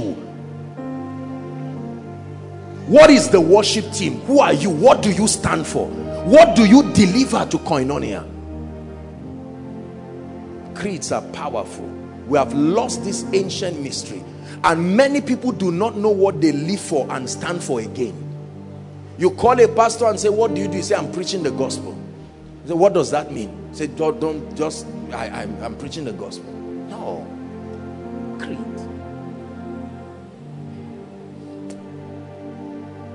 Let's hurry up. That's number five right? Mm. make up your mind to be responsible. Write it down I pray in the name of Jesus that the grace that follows this word will fall on as many who need to get this this year. Make up your mind that this year I will be responsible. The word responsible comes from the word responsive. Respond. Are we together now? Don't be inactive. Don't act like the situation does not demand your attention. Our society is, is brewing a group of very, very sadly irresponsible people on all fronts. To be responsible means to have a sense of obligation. To have a sense of obligation towards life, towards your family, towards your destiny. A sense of obligation to be responsible means to be duty bound. You have to be duty bound. Don't allow the things that are your responsibilities and act as if it does not matter. No.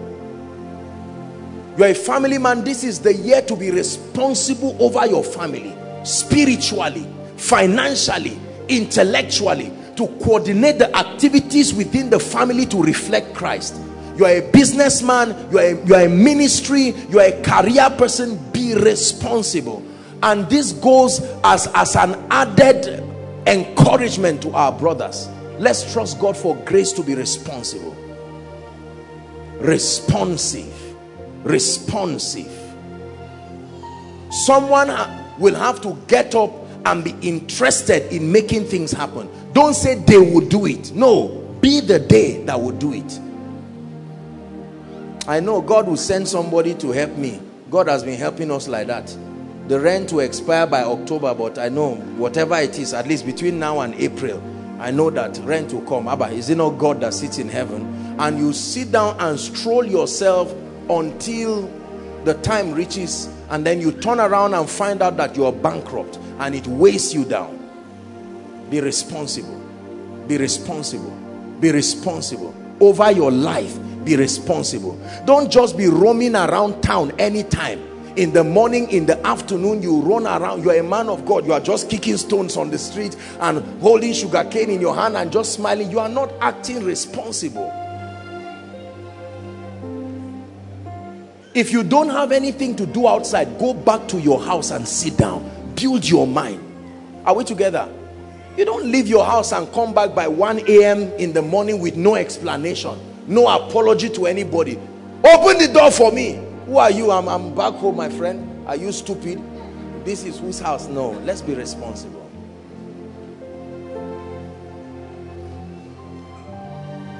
Say in the name of jesus i receive grace to be responsible. Wash your clothes clean your wardrobe before koinonia.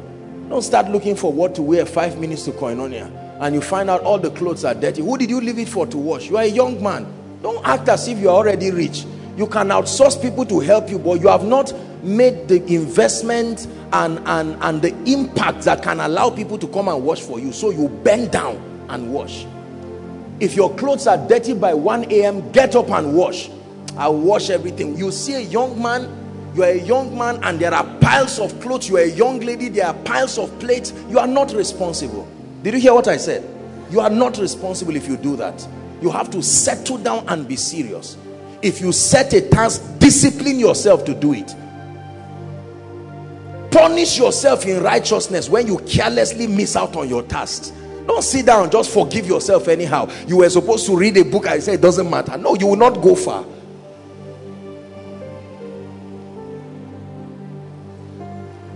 This is the price for the crown that you so desire and so admire. God is not a magician. He doesn't make charms. There is a pathway. Number six, quickly, two more and we're done. This is a very serious one and I want you to listen to it. When God brought this, I prayed this even for my own self, even before writing it. Resist the pressure of pride, competition, and vainglory very serious one resist the pressure this is the Sixth instruction resist the pressure of pride, competition, and vainglory.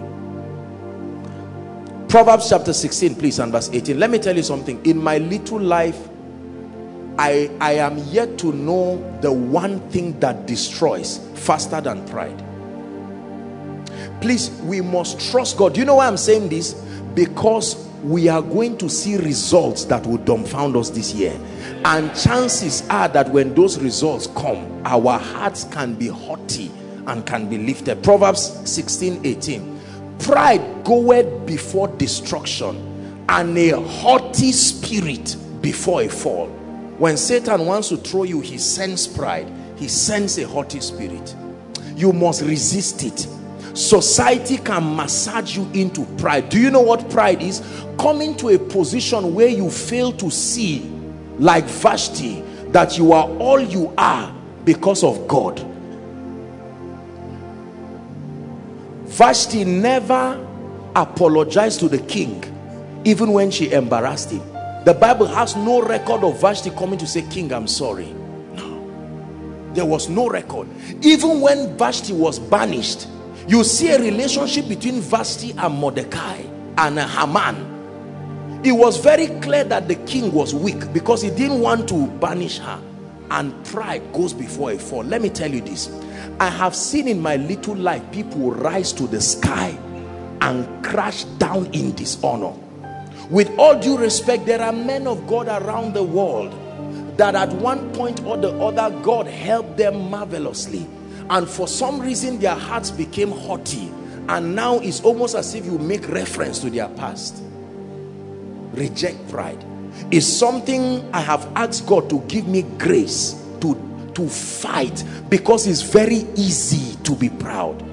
You know people come here and you see them acknowledging Apostle Joshua Selman this and that. Hmm. thank God for those things. But let me tell you pride can kill.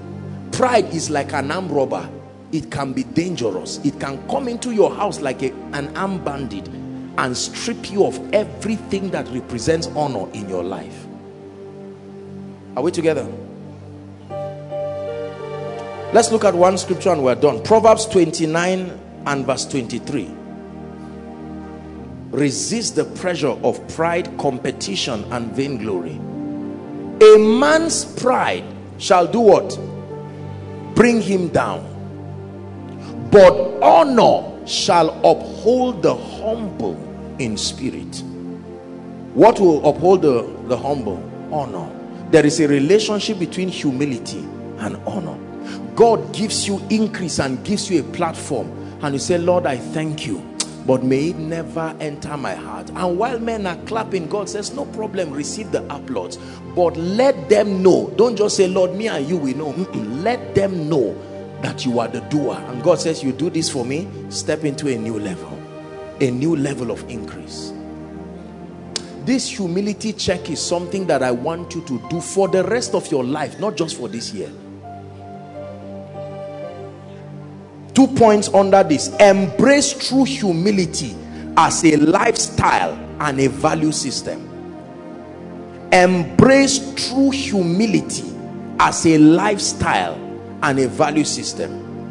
One of the ways that the Lord helps me to stay humble is by always giving me visions of the past.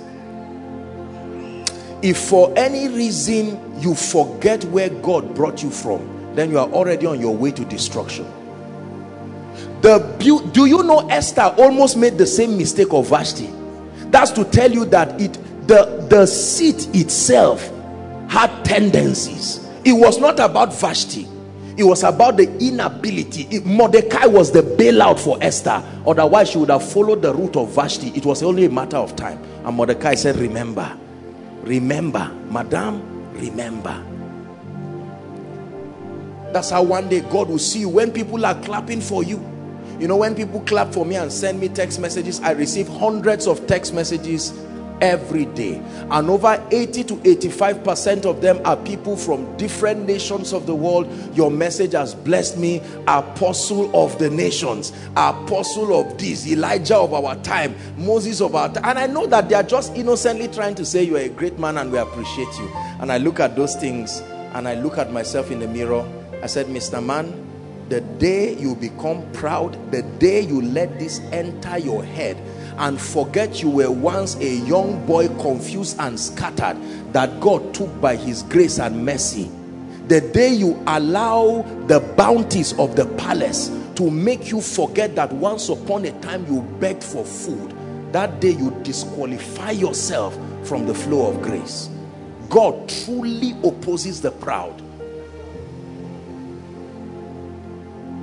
I have seen this wreck the lives of pastors I've seen this wreck the lives of business people. I've seen this wreck the life of people generally. There used to be this song, um, I will not forget, Lord, your benefits. How can I forget?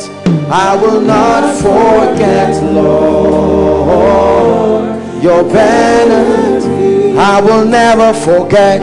I will not forget.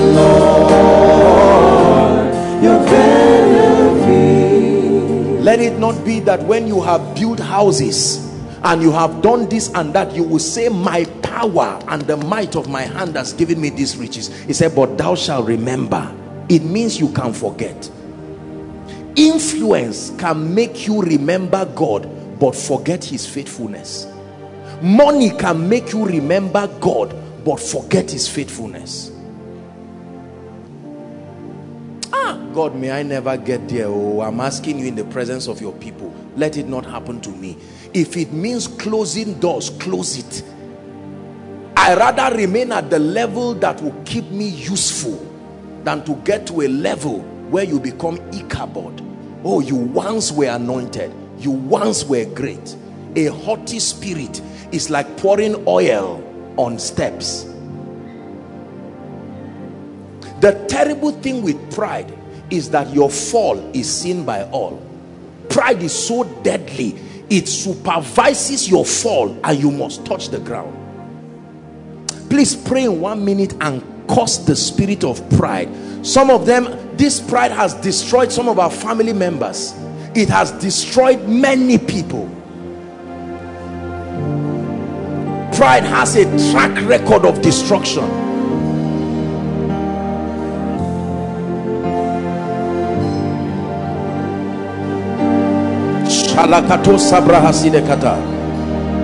Clothe yourselves with humility. Koinonia, this is God's word for us. We're a ministry that God has helped. But be careful. He has made the list among us like David. But be careful. Lest you begin to scorn at other ministries. Let you begin to scorn at other men of God. Scorn at other people's achievements. No, that's not the spirit of the Christ humility oh god adorn my life i am truly nothing without you never be ashamed to let the world know you are nothing without him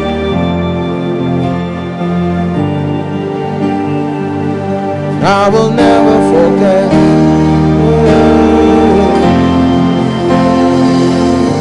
hallelujah. Powerful secret. Every time you are praying with God cry that prayer. Lord bless me. Oh Sam you are an exceptional worshiper. In fact let me tell you how people are in fact all these musicians in Nigeria they are not up to one-tenth of you. Now at first you will resist it. Consistency is what creates conviction not truth anything consistently repeated to you becomes a conviction including flattery Joshua Selman, Sam. Ah, you are this and that and that and that. And first Sam says, no, have a glory be to God. And later you say, it's true. Oh. It's true. Alexander the way you are Elijah. No, no, glory be to God. But it's true. tailor, make me Elijah's regalia. Let me shut down rain and this. And God said, no. The way I love you but I'm consistent to my values and not even my love for you will stop it not every destruction is caused by Satan God himself can bring men down trust God for grace this year koinonia let this be a trait in us that people don't have to say you attend koinonia just by you chanting tongues that they look at your life and say this person is no this humility we can trace you to this ministry. Are we together? You are a boss in office or you are this clothe yourself with humility towards your workers many bosses act as if they will never leave the job. That's why when it's time to retire the members are happy. They are praying and the moment the people retire loyalty is not there again. Let people miss your presence so much they go out of their way to want to see you. The reason is because you demonstrate. Do you know the kind of message that comes when you are great yet humble I have met people with all humility our daddy prof here. Every time I see our daddy here truly speaking our daddy is one of the inspirations that has kept me humble alongside the leaders of CGC and I say this with all my heart. I have learned humility from them genuine truthful humility. When people who have gone ahead of you don't see a reason to say anything it should bring you back to your knees to say lord help me. Let the little that god has done and is doing around the world through this ministry not get to us. And, and i'm saying this even for the workers be careful. Because sometimes we can respect those above us but show our pride to those below us. You are still proud. You are just skillfully proud but you are proud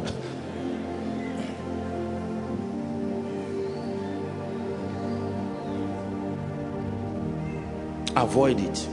Embrace humility. It's a prayer that I pray all the time. Let no amount of influence let no amount of lifting. Those of us who are in ministry I do this in the open because it's true but I do it too so that you will learn.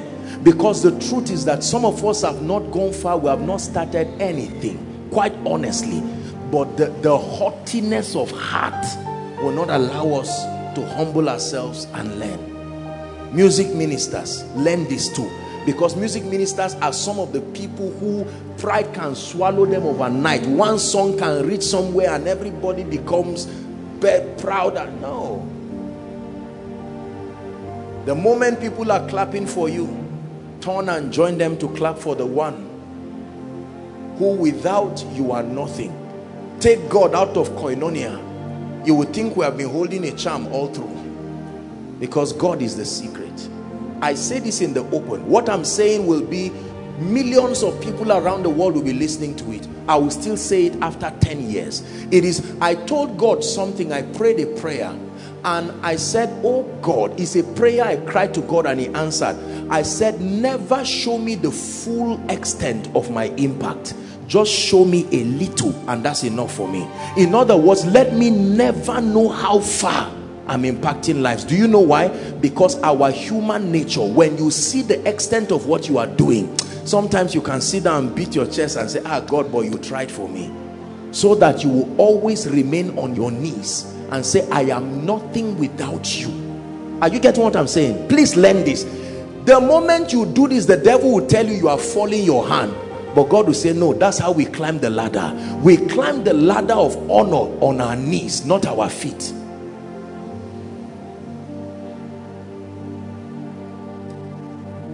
Number seven, be intentional about walking in love. That will be the last instruction from the Spirit. Be intentional about walking in love. John 13, 34 and 35. Very powerful scripture. John a new commandment I give unto you that ye love one another. Everybody say one another. Say it again, one another. As I have loved you. Are you seeing that? You are, it's not only husbands and wives that are given the mandate to love as Christ loved the church, but even the brethren you are given a standard to love and you are not at liberty to influence that standard God says that you love one another to the degree I have loved you. This is true agape. As Christ loved the church so you love one another. First John chapter 3 first John chapter 3 we're going to read four verses 11 14 16 and 18 first John 3 quickly please. Is God speaking to us?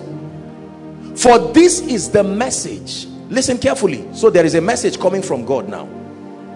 That we have heard from the beginning. What is the message? That we should love one another. I have discovered that in the body of christ we love god a lot. But the problem is loving ourselves. And many people love god simply because they can't see him.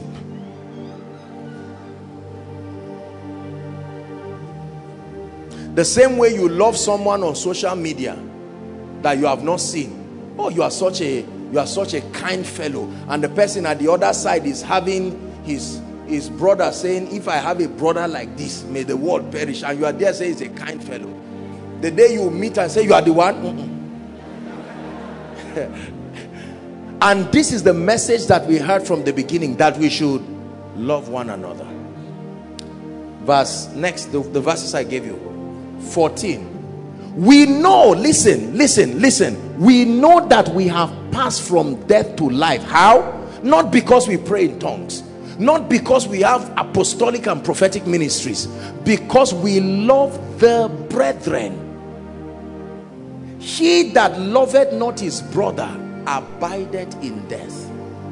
Roommates hello? Workmates hello?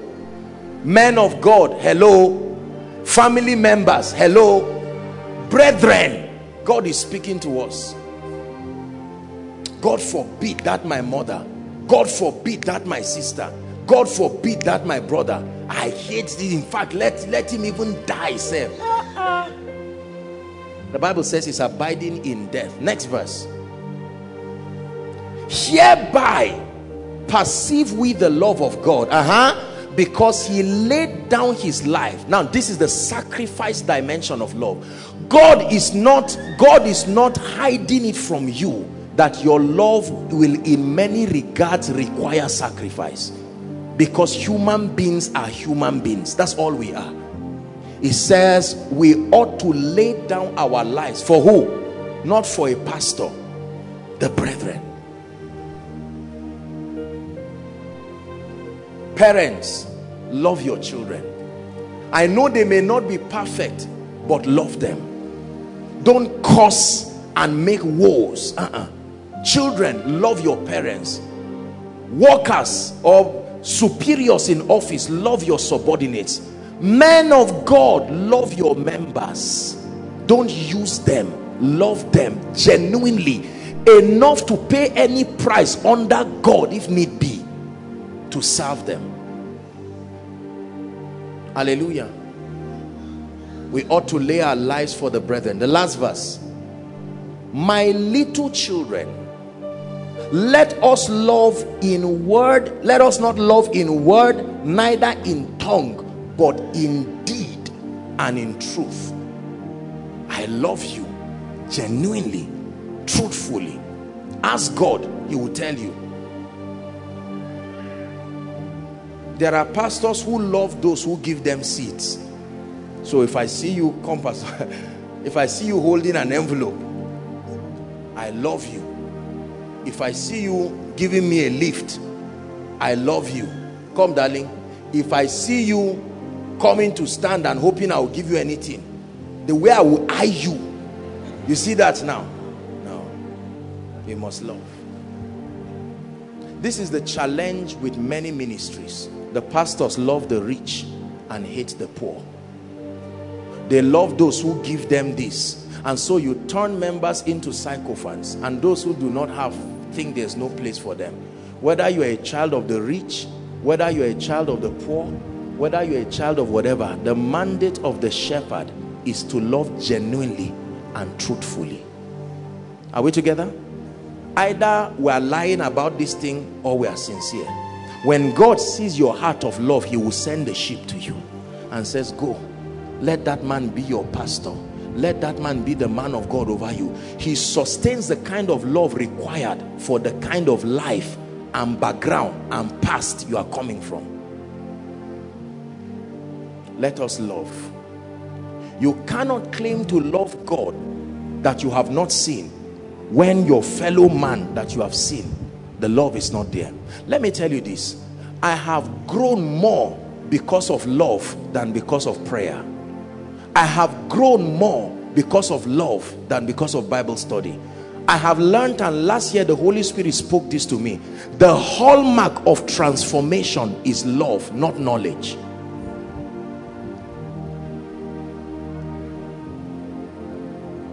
Are we together now? Are you learning this? We are going to pray. Thank you.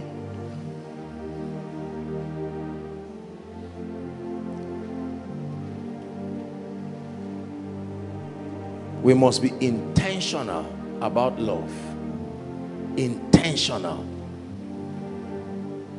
Prophesy to yourself that in the name of Jesus, the love of God is rich towards you, to others, to everyone whether they favor you or not love reach towards all men. This is the true character of the Christ.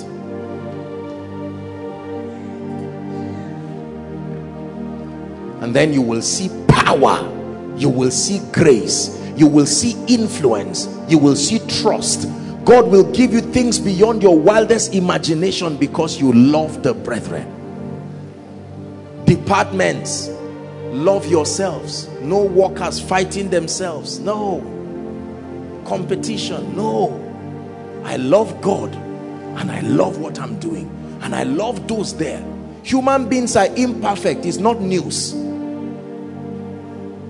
It's not news today that all of us are imperfect but it's no justification for lack of love. You are mandated instructed to love as a command are you praying?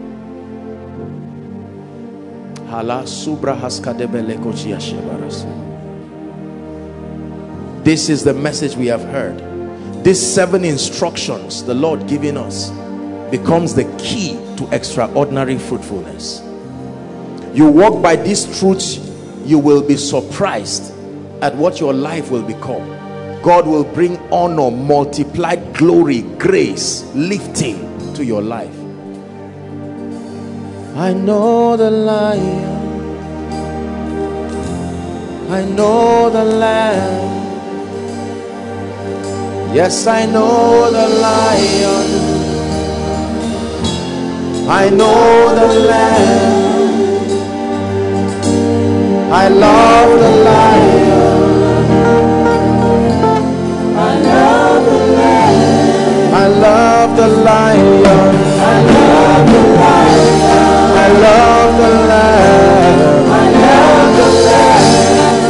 Hallelujah. Our time is gone. Please forgive me. It's my intention to really work on our timing this year.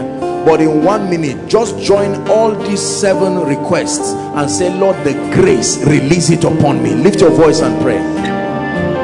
Quickly open, you can open your book and just look at it quickly. Pray.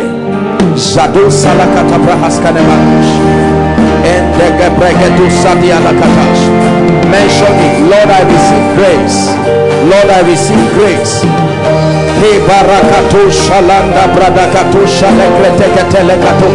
Are you praying? Hashana Malanda. Kebrehende.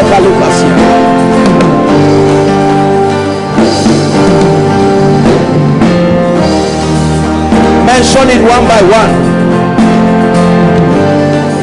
Lord, I'm intentional about my spiritual growth. I receive grace for capacity.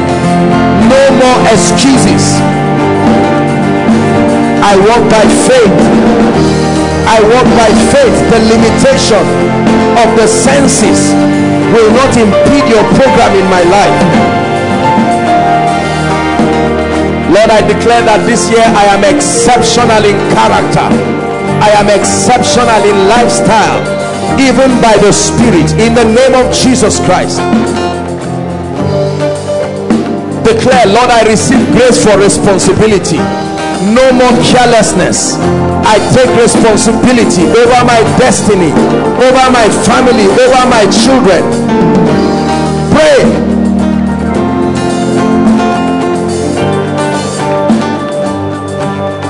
lord i resist pride. I resist the pressure for competition. I resist the pressure for vainglory i decree and declare in the name of jesus i embrace humility the character the lowliness of mind. I receive it in the name of jesus. Finally pray for love. 2019 is the year that i love the brethren regardless of church regardless of denominational affiliation regardless of disparity and differences in revelations we may be different in all this. But Lord I receive grace the spirit of hatred the spirit of sarcasm the spirit that rejoices at the downfall of others. In the name of Jesus it leaves my life. I decree and declare I walk in love I walk in love as a man of God I walk in love. As a lecturer I walk in love. I don't delight at the failure of my students. As an employee i walk in love. I don't hate my superiors.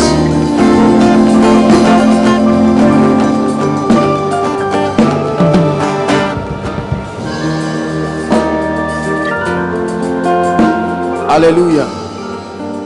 Praise the lord now i'm going to speak over our lives. That will be the final thing. But very quickly let me give an opportunity. This is our first service for the year.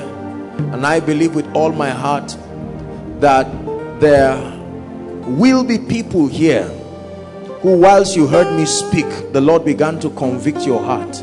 And you are saying apostle the summary of all that you have told me is that I need Jesus. I look at my life and if I'm honest I know that I need Jesus and I don't want to start 2019 just like that. Or others are saying I love Jesus but I need a rededication. Our time is gone. Please if you are here overflow one overflow two. With the exception of overflow three i'll request that you just walk to the front of your projector stand. If you're here please quickly make your way to the front right now. Quickly make your way to the front. Overflow one two. If you are coming rush and come quickly wherever you are god bless you. People are coming. The holy spirit is convicting people. Koinonia is this the best you can do?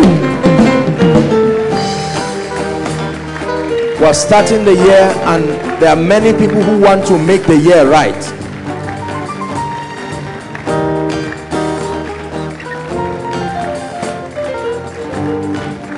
God bless you. God bless you. Keep coming.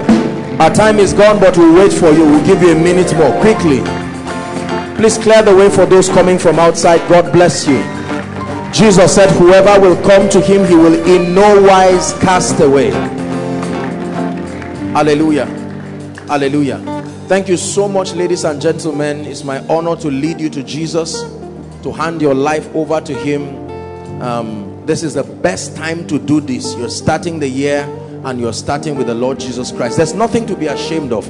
It's like saying you are better today than you were yesterday. Lift your right hand and say this sincerely from the depth of your heart. You're joining them. Please come join them very quickly. Say lord jesus i love you with all my heart. I believe in you that you are the son of God. Tonight I hand over my life I hand over my days to you I accept you as my Lord and my Savior and I receive the abundance of grace and the gift of righteousness and I declare that I reign in life. I'm a child of God from today and forever. I belong to Jesus. Amen and amen. Keep your hands lifted. Jesus, thank you. Thank you for starting with us. We're glad to receive these ones to the fold. And Lord, I pray that the grace that keeps men, let that grace keep them. I pray that you help them, oh God. I separate them from the limitations of the past. And I declare in the name of Jesus that they are walking in righteousness and true holiness the grace to walk in all this is released upon you in the name of Jesus Christ. Amen and amen. Thank you so much. Um, there's a lady waving her hands. All of you, ladies and gentlemen, in concert, I just want you to follow that lady. There'll be a group of people to just talk with you very briefly. Let's honor them as they go. Thank you. Hallelujah. Now, let me speak over your life. In the name of Jesus, may this year truly be a moment of extraordinary fruitfulness. Everything the Lord has declared concerning you and concerning this ministry, I speak over your life. Carry the evidence. Carry the evidence of strange wealth and prosperity. Carry the evidence of superior dimensions of the anointing. Carry the evidence of honor unprecedented. Carry the evidence of speed and progress. In the name of Jesus Christ I decree and declare that this is the year God will make a statement with your life. In the name of Jesus and up front we release by prophecy the grace and the angelic backing that has been apportioned for this word in this season. We declare over every life over every family. In the name of Jesus we declare let the miracles begin let the testimonies begin. Let the signs and wonders begin. In the name of Jesus Christ everything the mouth of the Lord has spoken concerning this year you will begin to see it in your life. For some of you even before the miracle service you would have seen the hand of God in a very mighty way. In the name of Jesus Christ we believe you are mightily blessed to connect with the ministry and get more from Apostle Joshua Selman, follow us on Facebook and Twitter at Koinonia ENI. To stream Koinonia live, go to mixlr.com um, forward slash Koinonia radio. radio. And download the teachings on koinoniasermons.org. For questions and inquiries, call 0814 721 4444 or 0907 777 7853. We love and celebrate